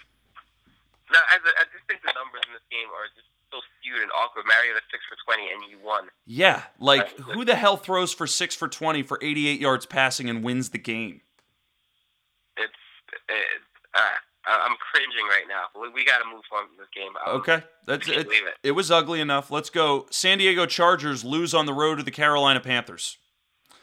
Um, Kind of surprising. Philip Rivers turns the ball over five times by himself. Uh, I think okay. I, I've said many times during this season and on this podcast, the Panthers suck. Yeah, Um, I feel like I've heard that before. Yes, uh, but I will say, listen, throughout all of their tough season, they are dangerous at home. And you get a you get a team that's susceptible to turnovers and you know has a has an oppor- has possibilities to make mistakes like the Chargers. This didn't surprise me. I still picked the Chargers, um, but Yeah. but the. Panthers kind of coming out, making noise, and imposing their will on San Diego. That didn't surprise me. Hey, look, man, I'm right with you. Uh, I also did not think Carolina had what it takes, what it took to really pull this out. And you look at the numbers. Cam Newton, 10 for 27. Yeah. He didn't have an amazing game, No. No. you know, a quarterback, but it was just enough. And I, I really, Philip Rivers lost this game. He Yeah. just really. You know, th- this was a Carolina real. time and time and time and time and time again. hmm I mean, and this was a real I think- situation of live by Philip Rivers, die by Philip Rivers. Exactly. I think Philip Rivers, you know, handles a couple of those um, those fumbles and even one pick. The team comes out of the field and puts points on because you know Dontrelle Inman, and Williams were having really good games. I just don't think they got enough. hmm Um, they had enough offensive series or time on the field to to make this thing competitive. And we they we shot themselves in the foot. we also we can't take away Melvin Gordon. They lost Melvin Gordon like on the first play of the game. Yeah, he had a big toe injury. Um, the the backup, I, I don't know much about this guy, but Farrow, Kenneth Farrow, had a pretty solid game. Yeah, he didn't he didn't look too Yeah. bad. He, he he he nice job coming in, you know, and you know in relief. I think they kind of panicked a little bit, you know, not having Gordon to, to shore up the, the run game and just tried to rely too much on, on Rivers' arm. And he, I, I don't know if He got trigger happy. the Carolina Panthers to kind of change their their uh, defensive plans and you know setups. They don't have to worry so much about eyeing Melvin Gordon. You you drop back in the secondary a little bit and, hmm and cheat cheat a little bit. Dude, I mean, they took they, they took advantage of it. Like all of the things that are bad about the Panthers' defense, you know, they played well today or, or today. Yeah. They played well. Like you know, they got those turnovers. They were stuffing the run. You know, and you nailed it, man. Philip Rivers was the one who really killed them. Like the other playmakers were kind of doing all the right things, but I mean, this has been the story for San Diego all season. Yeah, they uh, so much potential, but just uh, they're you know they're a step or two. I'd probably say two at this point um, away from that defense kind of living up to the potential that we've Yeah. seen in and out this season. Yeah. I mean, J- listen, I think Joey Bosa is a step in the right direction. Hopefully they can build on that, but they've still got a lot of work to do. They got to go back to the drawing board. Yeah, look, you man, you got Dwight Lowery who got torched on a Jets team back when Oof. it was the secondary was actually really good, Yeah. and he's one of your your best corners. Ugh. There's still some still some issues to address. And the Panthers, they just, I mean, they built a 23 0 lead early in this game. I mean, listen, not even San Diego is going to be able to crawl out of that hole. No, Um, you want to move on? We got three more games on the docket. who's up next? Vikings beat the Jacksonville Jaguars off of an awful lot of field goals and a couple of late game touchdowns. Sounds about right. Um, this You is want to watch two ugly quarterbacks Yeah. go at it. this is Bortles bortling it up again. Um, you know, everything about Jacksonville was not impressive. Like, I God, this is a broken record with Jacksonville, man. It's just disappointing. It's they are a team that should never be on TV. Like, it's not fun to watch them play. You know, like I go to the highlight reel of this game and there's the highlight like I'll go to NFL.com and watch the highlight reels of the games and you know they'll be like all right what's the highlight reel? And sometimes there's highlight reels that are like half the length as other games because there's just nothing to fucking Yeah. see. And this was one of those games where it was just like yeah there was a lot of just poor play in this game and you know the Vikings Skip over the shitty part, which is most of it. yeah, which was most of it. I mean, it, like, there was nothing but field. It was nine nine at the half off of three field goals from both teams. What the hell do I want to watch in this game? I wonder what that does to your psyche when you can't score a touchdown as a quarterback. It just it hurts you. I mean, it's got to Uh, hurt you. This was, uh, you know, I don't even know if there's anything to report on this game. Uh, the I think Vikings. the bright spot is that Marquise Lee, who I He might be the man now. Is he the man now? It, it looks like Allen Robinson. Allen Robinson. I don't know what happened. He's he's got to be nursing some kind of secret injury, but the guy has literally plummeted. He's in free fall right now in Yeah. fantasy after being so damn good, so terrifyingly good last year. Is non non factor now. Dude, and Marquise Lee has been getting a lot of work. Yeah, and I I, I thought he was. I didn't think he was going to be like in the NFL. I never thought he would translate to a hundred yard a game kind of guy, but I thought he was the kind of guy, kind of like a Keyshawn Johnson later on in his career, Mm-hmm. Mm-hmm. where you know he wouldn't he wouldn't dominate you, but man, big plays. He was always there, like a big touchdown, a game-changing touchdown. He was always kind of there. He always reminded me of that. Mm-hmm. He's a big kind of guy. Possessions when you needed them. Do you, uh, let's say, fantasy football draft next season? You gonna draft Marquise Lee or Allen Robinson? That's a good question. You know what I'm saying? That's a hard one. I think I think they're both going to be low on the uh, on the must-haves, but I wouldn't be surprised if Robinson went earlier. You know, you know, what? Marquise Lee is a good stash to have because if he breaks out, you know, you, you got one in the chamber. Okay.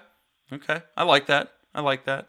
Um, anything else on this game? I, I these last couple of games are all schlocky. It's not really much to talk about. Yeah, Um, Adam Thielen, Adam Thielen had a pretty good game, but uh, can you again, count on Adam Thielen every every Yeah, week? Because I kind of am sort of like I, I want to go pick him up sometimes, but then I'm like, is he going to do this every week? I know he's getting the work.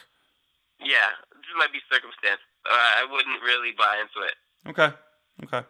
Um, Falcons absolutely obliterate the Los Angeles Rams so much so that the Rams fire their coach. Thank fucking God. That needed to happen a Yeah. while ago. That guy was a terrible coach. Dude, just and Fisher not. I felt Fisher didn't really give a shit anymore. and also it was point where- ridiculous to give that guy to give Jeff Fisher an extension before the start of the season. What the hell are you guys doing over there? Well, not trying to win. That's for fucking sure. Um, Todd Gurley. Todd Gurley was so pissed off on the sideline that I think when the interviewers were talking to him, he referred to the offense as childish. No, I, th- I think he called it a middle school team or a middle. middle school. I mean, it was bad. It was really bad, and they got obliterated. Like it was. I think it was like 42-0 and then the Rams scored a couple of garbage time touchdowns in the fourth quarter. Uh, right. I mean, it was it was just downright atrocious. I I, I don't even know what else to say from this game. This was without Julio Jones. They still just annihilated the Rams. This is one of those questions where you're like, well, Todd, who are you upset at? I don't think you really can be upset at your your your teammates, but you're not really given much to play with, and your coach is an absolute tool. So you know, it, it, it's just. I, It's like, dude, don't hate the player, hate the game. I, I think he, I think he's just his frustration is finally just coming out, and he's he just got to lash out at the nearest person around him. No, I think so you're him, right. Just yelling at Jared Goff and the offensive coordinator, and having the offensive coordinator yell back at him is uh, it's coming apart as a team. Yeah, that that whole team is it's really I almost kind of felt like they looked more stable with Case Keenum under center. I'm not I'm not trying to make that an indictment of Jared Goff. I just think he's fresh, he's It's green. a compelling argument, nonetheless. You know, you might need to start looking at if he should have been the number 1 overall pick, but that whole team, like that's an organizational problem. They've got uh, so much talent there. They should at least be able to muster together more wins than they're doing right now. Like that's firing the coach. That was a good decision in my opinion. I, something is wrong, you know, from the top. Yeah, it, it, it's just gonna take a little while for this to kind of get remedied. I feel too. No, I, I Um, completely agree. This Thursday night game against the Seahawks, they're just gonna get they're gonna Seahawks are gonna mop the floor with them. I hope uh, Tavon Austin has no business beating anybody on a good team. Oh, but yes, he does. Don't, didn't you see all the money the Rams gave him? Oh God, the Oh, extension. God. Yeah, they- they can. They're gonna regret that for a few years now. You can fucking say that again. Um, here, you want to do the last game on the docket, then we'll pick winners for next week. Let's go. Bengals Browns. Bengals win. Browns are 0 13. Robert Griffin. Robert Griffin came back. He returns. Did not play super well. Did not play super well. Then again, just about everybody on the Browns doesn't play super well. It feels like it's almost like you get a virus when you join that team. Uh, Yeah, Tyler Eifert, man, looking good. Two touchdowns. Tyler Eifert, like, you know, I he was worth the wait for anybody who who drafted him and stashed him. That's true. Good call. that's true. I I, I want to. I'm I'm trying to think about the numbers, but I think in terms of production in the last maybe uh, what is it four or five games now? He's been I've great. Done this. He he's probably I'd say the the best tight end in fantasy because you got to factor the Gronk is out. Mm-hmm. Bennett is kind of banged up. Mm-hmm. Kelce played pretty well. Kelce, Kelce, and Eifert, I think, are the hottest right now. yeah, and even Jimmy Graham has not played super. Yeah. Yeah, Graham. You know, Graham has, has come back down to earth. Like you know, like most tight ends, occasionally they have like a two catch, thirteen yard game. Right. And, And Jordan Reed's been concussion prone as hell. Yeah, so, he I mean, really- That's unreally around. I love Jordan Reed, but he's not relevant for the conversation right now. No, no, he's not. You know, he was earlier in the season, but he hasn't been. It, just injuries has not been able to replicate it. Yeah. Um, Jeremy Hill. Jeremy Hill looked good, man. I mean, granted, he's playing the Browns, but he looked good. I don't know if he can replicate it against a team like the Steelers or the Ravens. He's got no choice. He doesn't have Bernard behind him anymore. But they have used um, Rex Burkhead pretty well Mm-hmm. to kind of give him a, a respite. Okay. Pick. You want to pick winners for next week? I feel like this is what we really want to talk about. Yeah, let's do this. Thursday night football. Los Angeles Rams go to Seattle to play the Seahawks. Um, this is not Shaka's game of the week, but Shaka, who you This is got? not. This is pretty straightforward. The Seahawks, they they need redemption. Um, I say they let Travis Rawls run the football a lot because um, our boy, uh, his confidence is a little bit rattled. I can't still can't believe he got Five picks. shellacked like that by the Dude, by and he wasn't uh, just throwing picks; he was getting sacked too. Like they were rushing him. There was a lot. They they were all over him. it, it it's just it's just bizarre. I'm I've always been a big fan of uh, Russ Wilson.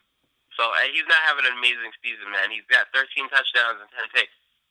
Not really setting himself above the bar. I don't know what's changed, but he hasn't picked himself up out of that slump. I mean, I So I still. think we're gonna see a lot of uh, that the, the old foosball being run there, mm-hmm. as opposed to him putting himself in a situation where he's got to throw deep a lot. They're still gonna. I think they're still gonna try and air it out a couple times Yeah, yeah. on this defense, but. I mean, And look, and it's, we've seen this, the defense get beaten and torched. I think everyone's watching that tape from when the Saints came in and just fucking dismantle these guys. Yeah, uh, I mean, I still think the offensive line is to blame. I think the offensive line is a big culprit for why Russell Wilson's been struggling, why Yeah. he's injured. You know, I think there's injuries going on that we're not hearing about just because they're they're minor enough that you know the end of it's like, listen, you get a couple of really deep bumps and bruises, they don't report that as an injury. You need like a pulled No. a pulled muscle, a torn ligament, or a broken bone for them to talk about anything. Um, but uh, I listen. The Rams play the Seahawks very well. The last couple of years, with Jeff Fisher as the coach, the Rams have always given the Seahawks a run for their money. But you take Jeff Fisher out of the equation, which I think is a good thing, and you Yeah. consider how absolutely awful the Rams have been and how much they have completely fallen apart. I think the Seahawks are going to mop the floor with them, and I think that's exactly what the Seahawks need right now to get their mojo back. Seattle all the way. Yeah, they're just in disarray. It's just Seattle. Seattle needs this W too. They got to. They got it, dude. They want to stay in that. They want to stay in that number one seed race. They need this W. Yeah, every W counts right now. Saturday night football. That's right. We have officially college football has ended. We have gotten into the realm of the NFL season where we have Saturday night games. Miami Dolphins go to play your New York Jets on Saturday night. Shaka, who you got? Very interesting. Um, I don't. I remember Matt Moore being the starting quarterback for this team once upon a time. Yes, yes, that that did well happen. I don't remember how well he played, but I'm imagining it wasn't anything that that blew me away. I still, you're right though. Matt Moore is not a bad quarterback. He's functional Yeah, and he's serviceable. Um, one of the more Um, functional backups out there. I'm gonna say um, this one really comes down to how much Bryce Petty can learn and mature, and just not turn the ball over Mm-hmm. Mm-hmm. against the team. And I, I, you, I think you can expect to see a, a healthy load of uh, the, the the Jets running the football. I don't know Matt Forte's status. Is what I'm kind of trying to think of right now. Mm-hmm. If he's going to be ready for next week's game. Here, I'll try to look it up. But honestly, I kind of don't feel like I feel like if they got Bilal Powell, I'm not I'm not Yeah, too upset about that.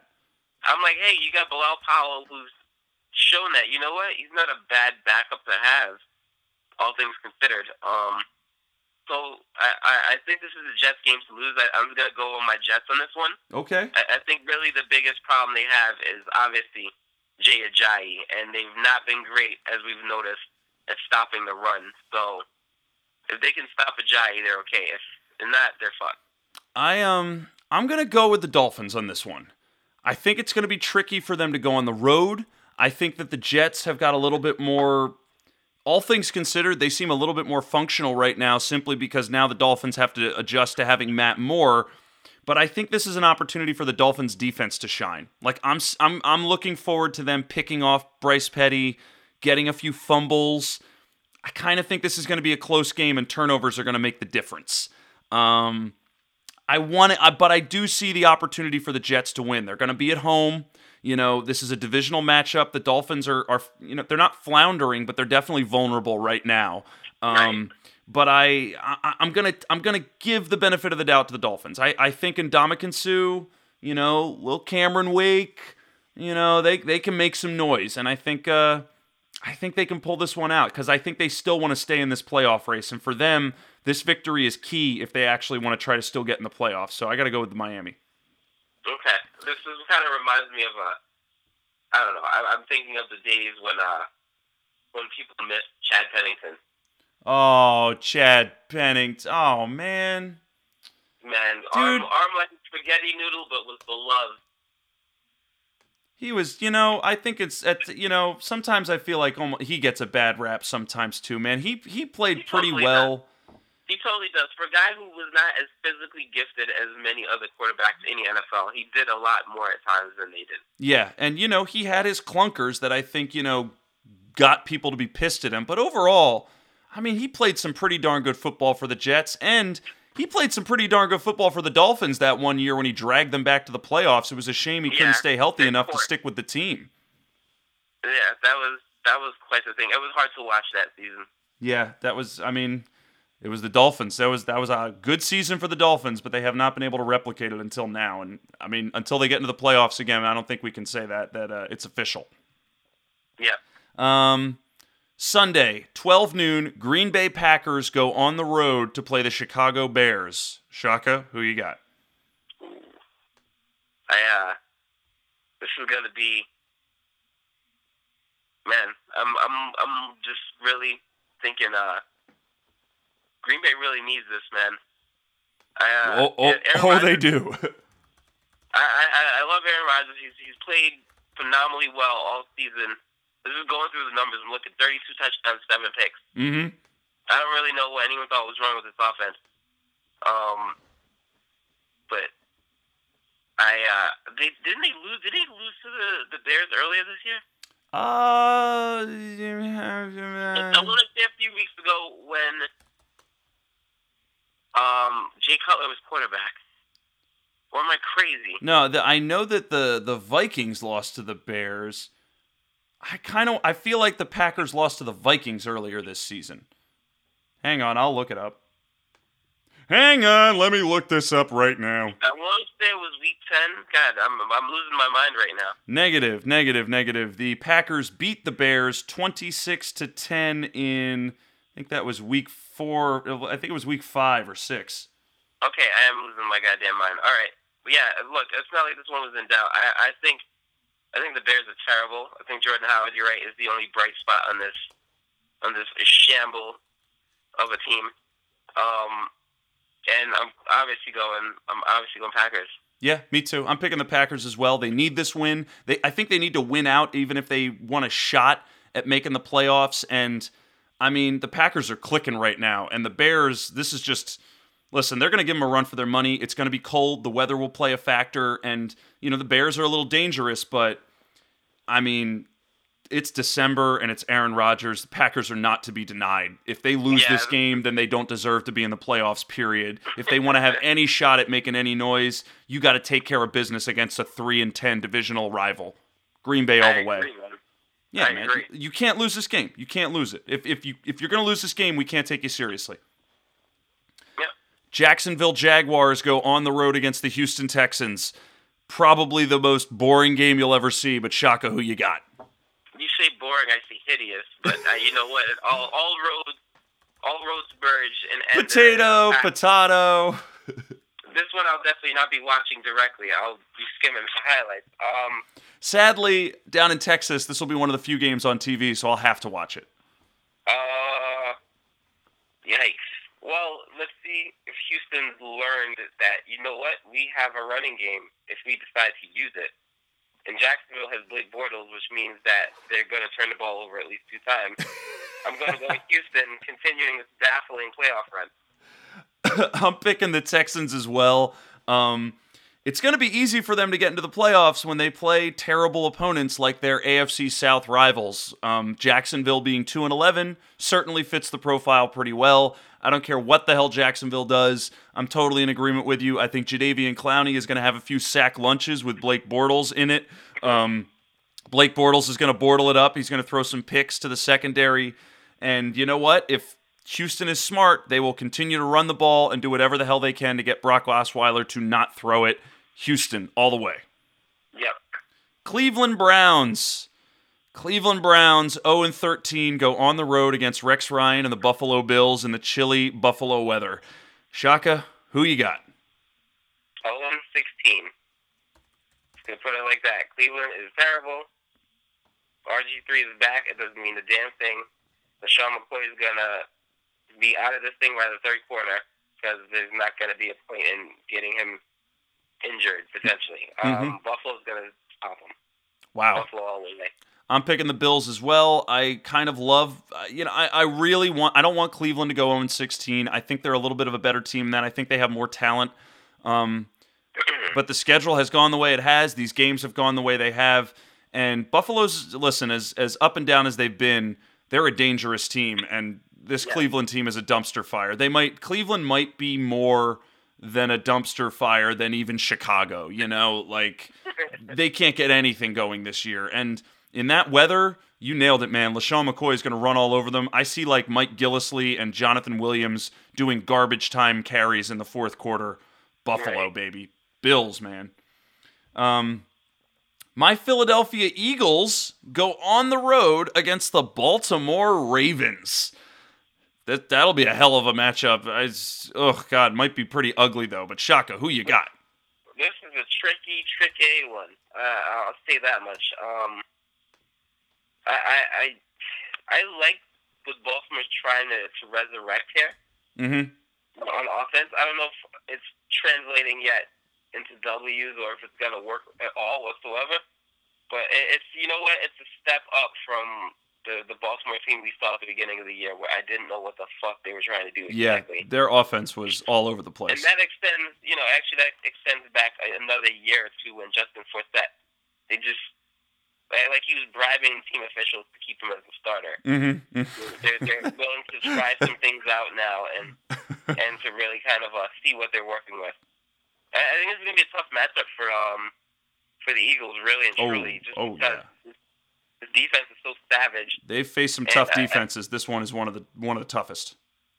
I, I I think, well, uh, like we said, Carson Wentz is on pace to break this uh, this attempts record, and I don't see that running game giving him a chance to really kind of uh, slow down and not be involved. He's got no choice. He's he's you know he's got not not enough weapons No, for him to to afford to sit back and kind of let the the run game help him out. yeah, I think he's. I think he's going to be put under a lot of pressure. Just that pass rush from the the, the Baltimore Ravens is just so good. Um, I'm actually going to have to go with the Ravens in a close one. I, I think.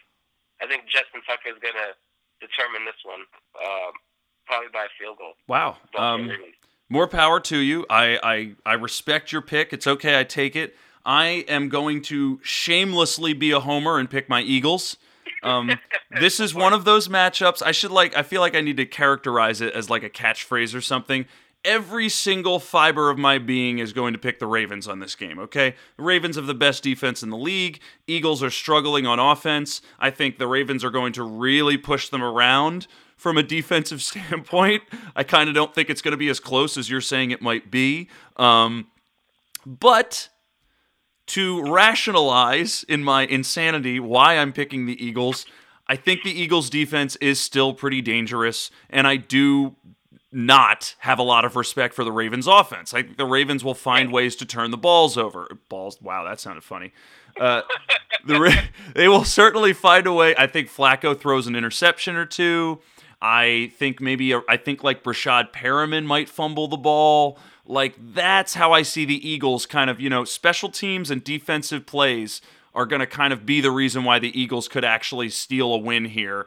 Um, and that's that is my crazy rationale for why I think the Eagles will win this game. But in in real talk, I think you're totally right. I think the Ravens are going to pull this one out. But I'm crazy. I got to go with my Eagles. Okay, look, man, it's not entirely out of the realm of possibility. No, no, it's not. No, it's not. Uh, Eagles have been dangerous. Carson Wentz and Joe Flacco have comparable numbers. Uh, Flacco's are slightly better. He's got 17 touchdowns, 12 picks. Wentz is 13 touchdowns and 12 picks. Mm-hmm. Um, so you know, and again, that Flacco is prone to throw an interception every now and then. And it's entirely possible against the Eagles secondary. Mm-hmm. So and, you know, turnovers can be uh, the the difference between a win and a loss, as San Diego learned. So it's not entirely impossible. I just I think Baltimore, and I I think I'm leaning more Baltimore now, especially with this kind of what it looks like this new um, regime, uh, the new being the old, Yeah, kind of coming back in. yeah, yeah. Because this is not the Ravens team we saw earlier this season that lost to the Jets. No, not even close. I think they're. I don't say they're a little more dangerous, but I, I think I respect their competitive spirit a lot more than I did to start the season. Gotcha, gotcha. Um, next up, Tennessee Titans go on the road against the Kansas City Chiefs. I, you know, this this is a possible Shaka game of the week. I don't know if it is, but it's possible. Shaka, I, Who you I don't got? think I can go possible game. I think this is Tennessee probably their biggest. This is probably their biggest game of the season right here because I, I think I think they go down to Kansas City. That that's it. The the playoff the playoff picture's pretty much done. I'd say. I mean, they got to keep winning if they want to keep pace with the Texans. Yeah, and uh, Kansas City is going to be the biggest wall they got to climb over. And you know, Marcus Mariota has not had a great couple of games. Um, they they really they really need to figure out a way to throw the football on this team because I don't know if they can run it on them. It's just so tough up front. You get Justin Houston keying in on everything. Eric Berry can play coverage or he can blitz. He, he's just so dangerous. I, I, I, I don't see them winning without being able to throw the football, and I really don't think they can throw the football on this defense. No. I'm going to go Kansas City. Dude, me too. I got to go Kansas City as well. I you know, Tennessee just barely squeaked out a win against Denver, and I think part of that was Denver's offense making mistakes. Kansas City yeah. in Arrowhead in December, it's chilly. Dude, I'm sorry. This team is too hot, and they're going to find ways to get Tennessee to turn the ball over. Uh, you know, the def- you said it. I don't think Tennessee's going to be able to run it. I think they're going to struggle to throw the ball. Um, the only thing that I think kind of benefits Tennessee is I think they also their their defense is respectable enough that I think they're going to cause trouble for the Chiefs' offense. Like they're going to find ways to to get three and outs, maybe get a turnover here or there. But right. I mean, when it's when you've got Tyreek Hill taking the top off the the secondary, I mean, good luck. Chief, good luck, Chiefs all the way. Um, yeah, man. Okay, this might be Shaka's game of the week. Detroit Lions, 9 and 4 Detroit Lions go to play the 9 and 4 New York Giants. Shaka, who you got? Uh, this one this yeah, this is looking close to my game of the week here. And just because both of these teams uh, they're both 9 and 4, they absolutely fucking need this game. Yes, they do. The Giants need this to get into the playoffs uh, just because uh, the Cowboys have that all locked up uh, and Detroit needs this one to seal the deal. I, I think they they get another W there, and but man, you got to go. You got to come to, to you got to come to Giants home field. You got to take on a tough Giants defense. You know you got Janoris Jenkins mm-hmm. going off against Golden Tate. It, man, what a matchup mm-hmm. that's going to be. Just because you know Janoris fashions himself as a lockdown corner. Yeah, he's been doing a pretty good job of backing up that toss and we've talked before, but Golden Tate doesn't do anything particularly, you know, dominant. Mm-hmm. But he still just finds ways to get himself open. He's creative. He runs, you know, these tricky routes, and he he burns guys. So uh, this that's gonna be a fun matchup to watch in and of itself. The other part of this that really kind of changes the entire uh, climate is that the Lions have no fucking run game. Yep. Whatsoever. Well, hey, the Giants, Giants don't really have a run game either. Touche, but the, the, the Lions don't have a front seven that's imposing or as imposing or as intimidating as what the Giants can that's, throw at you at any given time. Absolutely. So I think I think you factor in Jan- uh, Janoris Jenkins keying in on uh, Golden Tate and, you know, trying to make Marvin Jones the feature mm-hmm. in this offense with the uh, considerable pass rush pressure. I don't know if Stafford's going to be able to to to really to overcome those odds. I got to go Giants on this one. Wow. Um, I struggled mightily to try to figure out who to pick for this game. I was waffling a lot. Hard. This is a really hard game. This this is a playoff game. This is literally a playoff game. It's not. I mean, not lit, not literally ripped his head off. Um, this is it's about as close to a playoff game as you can get. They're both 9 and 4. They're both fighting to get into it and they're both good teams that have played very good football this year. You know, I thought of a lot of reasons to pick the Lions. I think the Lions are very dangerous, but I got to also pick the Giants. The Giants defense is getting hot at the right time. They are playing in New York. They're I believe they're yeah, according to this, they're 6 and 1 at home.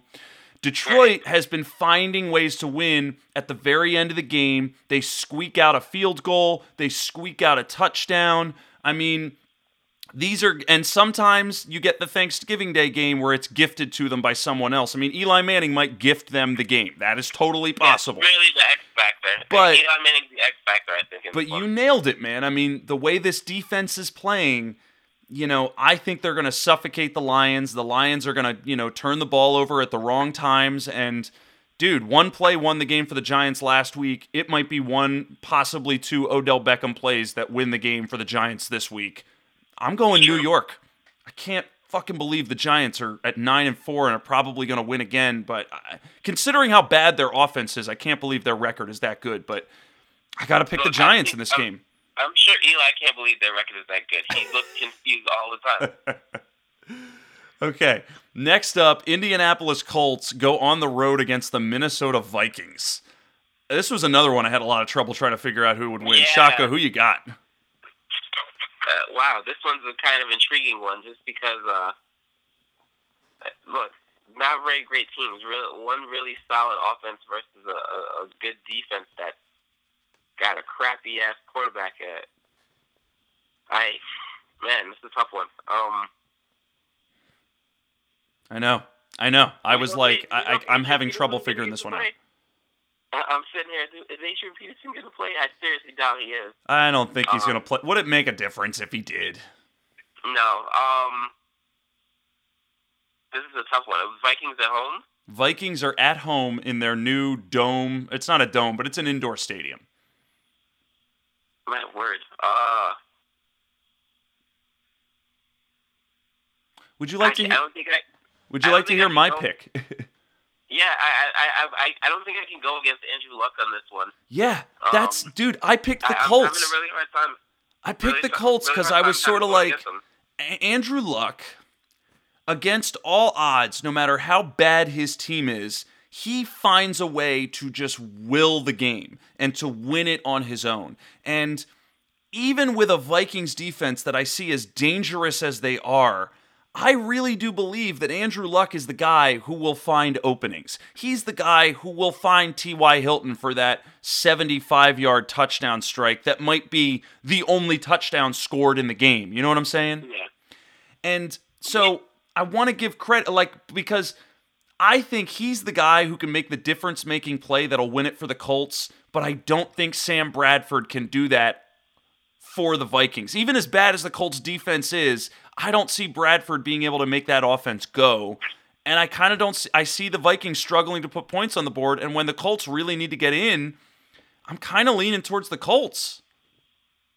It's it's funny. I'm looking at the numbers here. Sam Bradford got 14 touchdowns and three picks on the season. That's actually not bad. Is really not bad. I, I, I- I really don't know what to make of it. And I don't think that really gets talked about enough. Is that he just doesn't turn the football over, No, he doesn't. and he doesn't. He, he he he doesn't really move the move the offense, but he doesn't turn it over either. If you only had a running back to really kind of take advantage of that, which they don't, Which they don't. which is one of the reasons I just this offense is so stale. It's it's fucking it's boring. Um, which is not a good reason to make a choice the way you do. but I just don't really see them. If Andrew Luck can get a couple touchdowns, T.Y. Hilton on the board, you know, and T.Y. Hilton has shown pretty much this season that he can take on any special, you know. Doesn't matter who he's playing it- against. Xavier Rhodes is, is good, but I, you know, I, I don't see him being able to to lock him down entirely. Yeah. So I, I, I really, I, I'm. It's, this is a tough one, but I'm gonna have to go with the Colts. Wow. Okay. That's that was both gutsy picks by both of us because that's a tricky game. It's a very tricky yeah, game. a But hard one. um, I mean, I hear you, man. I think the Colts. Listen, the Vikings have just they've made too many mistakes this year. Um, next up, Pittsburgh Steelers go on the road against the Cincinnati Bengals divisional matchup. Shaka, who you got?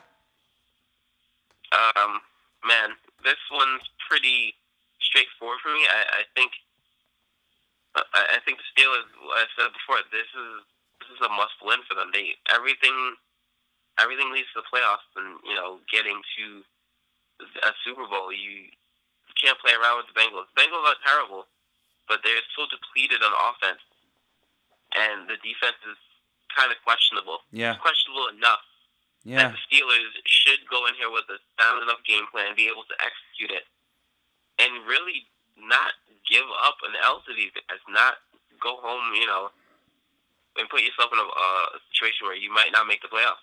Yeah. The Steelers are going to come in here and and and, and take no shit, take Yeah. no, um, you know, take no prisoners. Yeah. I- I'm, I'm going Steelers, man. I really like Steelers right now. I'm I'm I'm, I'm vibing on just the potential that they have to just kind of kick the shit out of everybody. Yeah, I mean their offense is so explosive. I'm picking the Steelers as well. They're going to take care of business. They want to get in the playoffs. You want to win this division, you got to win divisional matchups. And the Steelers are finishing the season with three straight divisional games. They're playing the Bengals, the Ravens, and the Browns. This is all this is going to decide whether or not they get in.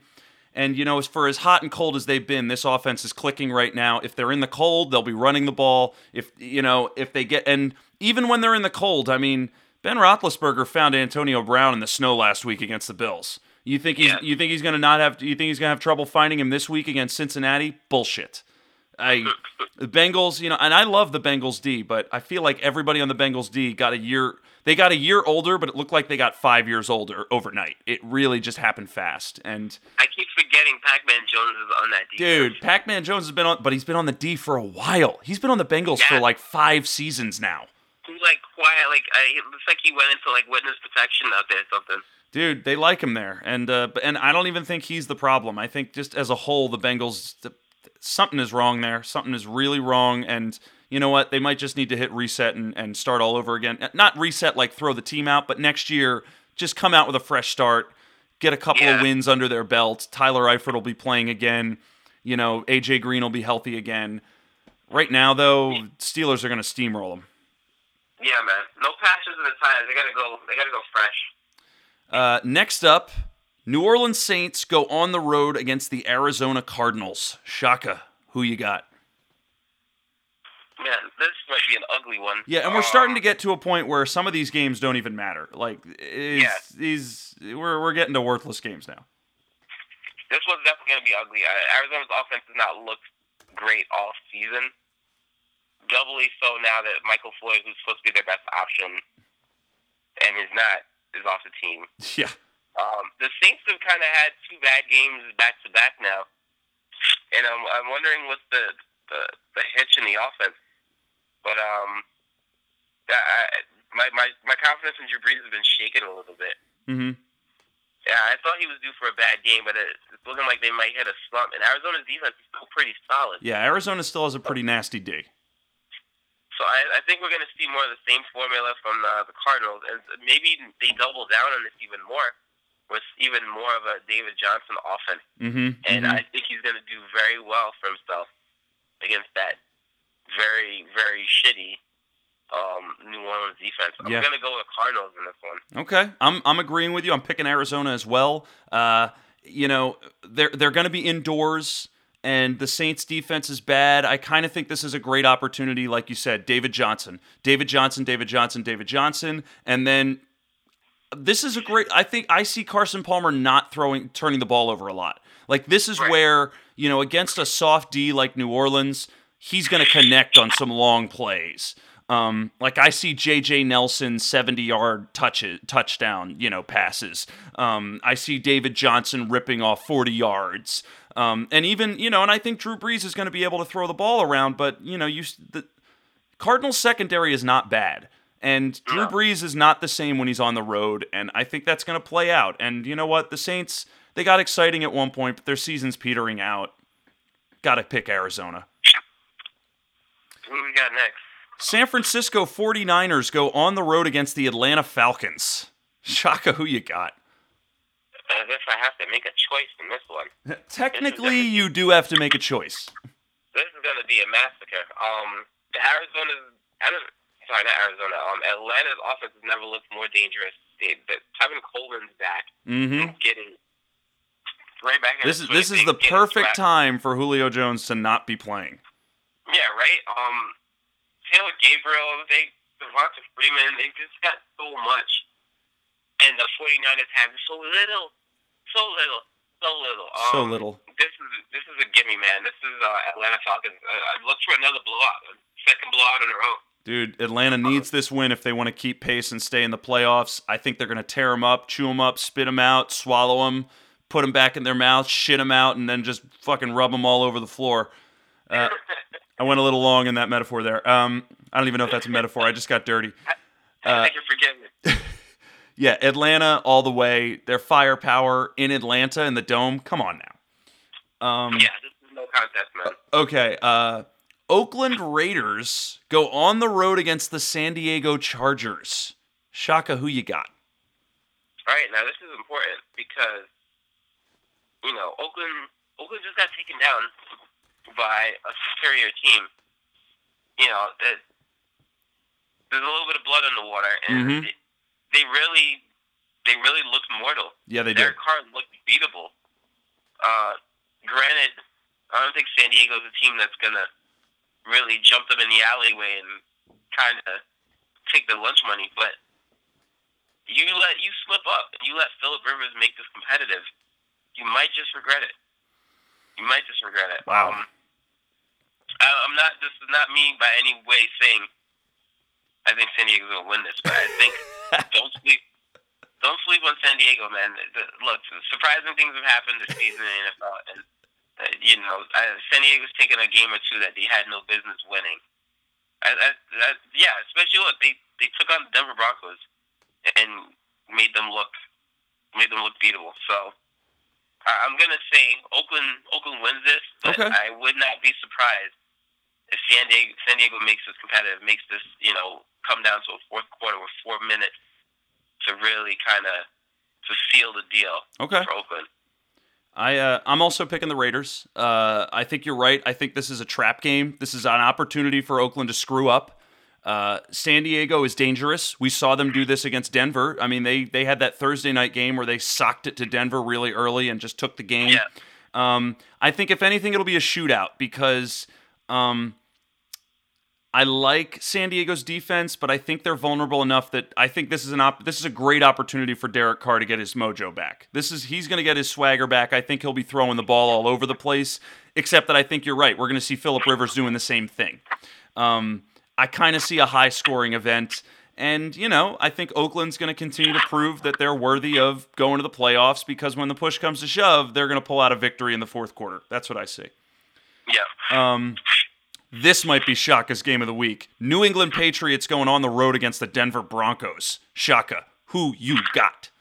I think you're absolutely right. This is my game of the week.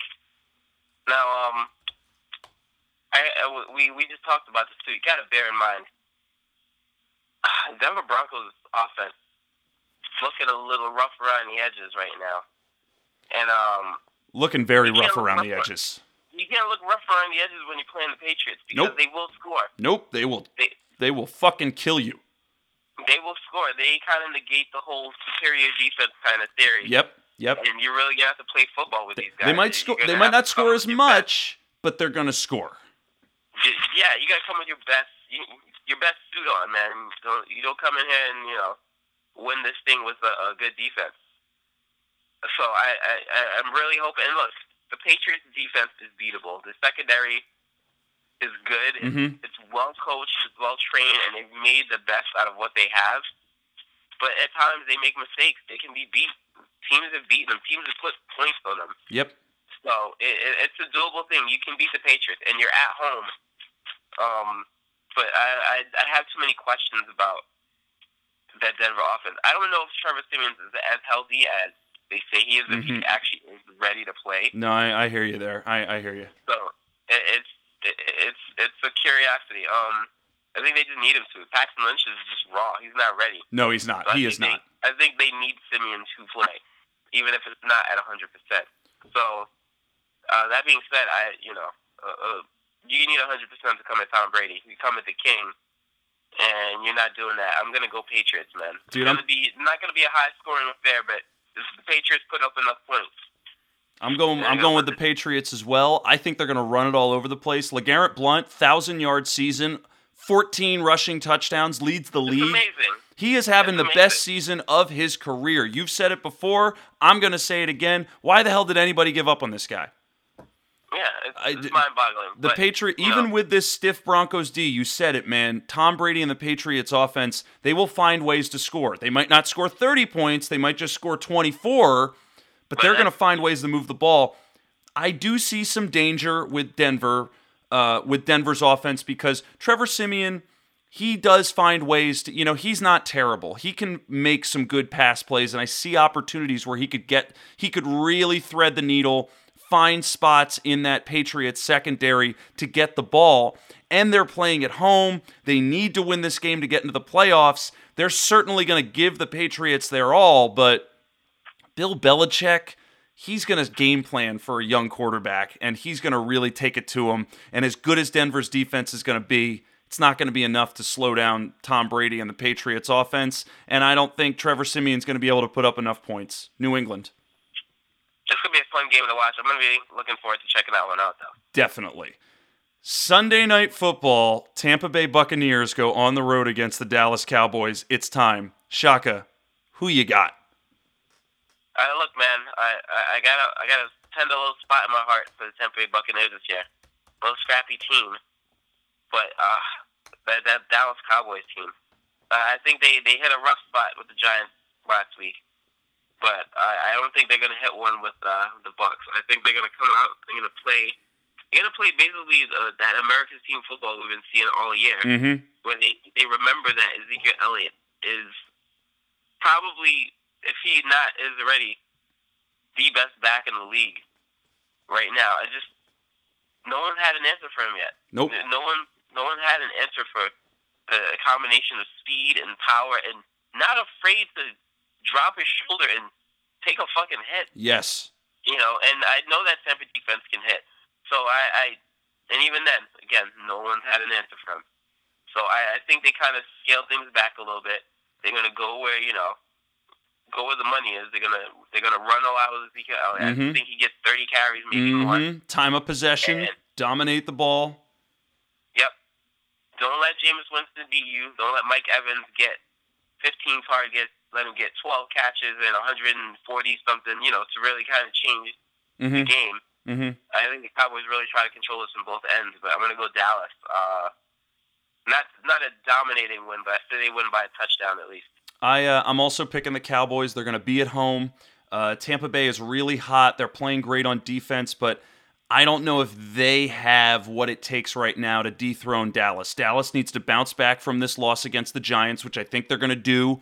Um, and I think it's going to be a really close game. And I, I think you're right. I think there's going to be a lot of running on both sides of the ball. Doug Martin, Ezekiel Elliott, they're both teams I think are going to try to, you know, really dominate time of possession as much as they possibly can. But I think this game might come down to turnovers. Like I think that Dallas might get a couple of turnovers off of Tampa Bay, and that might be the difference maker by a field goal or a touchdown. But this is going to be a hell of a game. This is sort of a playoff game as well. But I mean, Dallas has just been playing so darn well. I think they're going to get back to their game plan. Dak Prescott, Ezekiel Elliott running the ball, little play action. I mean, I don't, I don't, I think it'll be closer than a touchdown. I think it'll, it might be like a six point game. But I'm Okay, also, I mean, but I'm picking the that's fair, Cowboys. That's fair, man. That, that- again, this uh, this this Bucks defense is no joke. Yeah, And I, I don't think they're gonna they're not just gonna lay down and, and let uh, the Cowboys do whatever they want. no, no. So eh, I think it's gonna be competitive for sure. All right. Last game on the docket Monday Night Football. Carolina Panthers go on the road against the Washington Redskins. Josh Norman playing his old team. Shaka, who you got? I I read an article that said, um, well, I, I skimmed it because I, just did not agree with the sentiment whatsoever. That uh, letting Josh Norman walk was the beginning of the end of uh, the Panthers defense. I disagree with that. I think it was a bit. It, it, you know what? It, it's just an eye grabber. It's a hit. It's for for, for clicks. Clickbait. I, I think. Um, look, I think Josh Norman fit that system so well. Mm-hmm. The the kind of football that he plays is so physical and aggressive and just kind of harasses you. Mm-hmm. But I think when and, and as we've seen in Washington, he's been exposed a bit. He's been beaten Mm-hmm. a few times by good receivers. He's looked you know. pretty good. He's looked pretty good. Yeah, he's he's had moments where he's played like a good corner, but he's also had times where he's been torched. Mm-hmm. So, um, I don't know if that's well. I not. I'm positive that's not the reason why the Panthers are. The Panthers just playing like shit this year. Yeah, they've just been playing bad. They've lost a couple of close, like not close games, a, a couple of bad games. Like they got blown out. You know, they got that that game against Seattle was fucking ugly. Yeah, games. I mean, things that worked for them last year Did not work this not year. Really, they're not translating to W's anymore. And I remember a couple games last year. Carolina was they, you know, people were running scores up on them, and they would have to make these these big comebacks. Yes, To, yes, to stay in it and win. So there were times last year where the defense had holes in it as well. yeah, Just that when they played well, they played dominant well. yeah. So- you know, Arizona had the same thing. Like the things they were doing on offense were so good they couldn't replicate them. It was like, wow, that was so perfect. There's no way we could match that again. Yeah. So I think the chickens have kind of come home to roost this year. and you know when it's bad, sometimes it's just it's just got to keep on pouring. So um, I, I, I Washington's played well all year. Kirk Cousins has played, I think, better than anyone's expected him Yep. to play. Yep. You And- like that? And you know what? Good for him. Um, you're going up against a very questionably talented. In fact, as you said, maybe once or twice on the podcast, a shitty team. um, I expect Washington to win this. They they should win this. Cam Newton has not played very particularly well Nope. himself lately. Nope. Um, and Washington's defense is good enough that they should be able to get enough stops and put up enough points that the, uh, you know a beatable team in Carolina should be beaten. I'm gonna go Washington. I'm picking the Redskins as well, man. This is Redskins. If they want to get in the playoffs, they need this. They need this victory. And you know, Carolina's been. I'm looking at it now. They're one and five on the road. They've been bad on the road. They're bad in the secondary. Kirk Cousins likes to throw the ball. I mean, I see a Jamison Crowder touchdown here. And you know what? By the fourth quarter, I think that the front seven will start letting some run plays up to Fat Rob. So I, I don't have a lot of faith in Cam Newton's ability to get that offense going and have them put enough points on the Redskins. So Right. Washington all the way.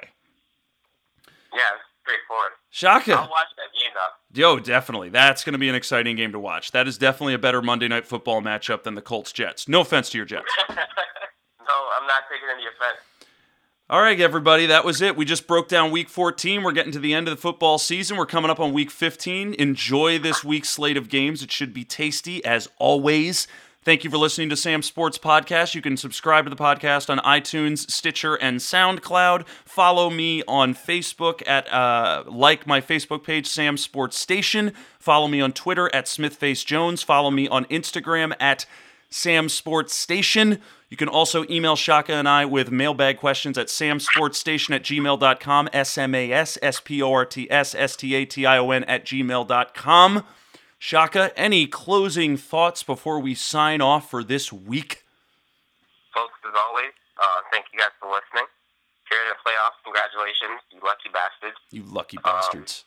Play those matchups.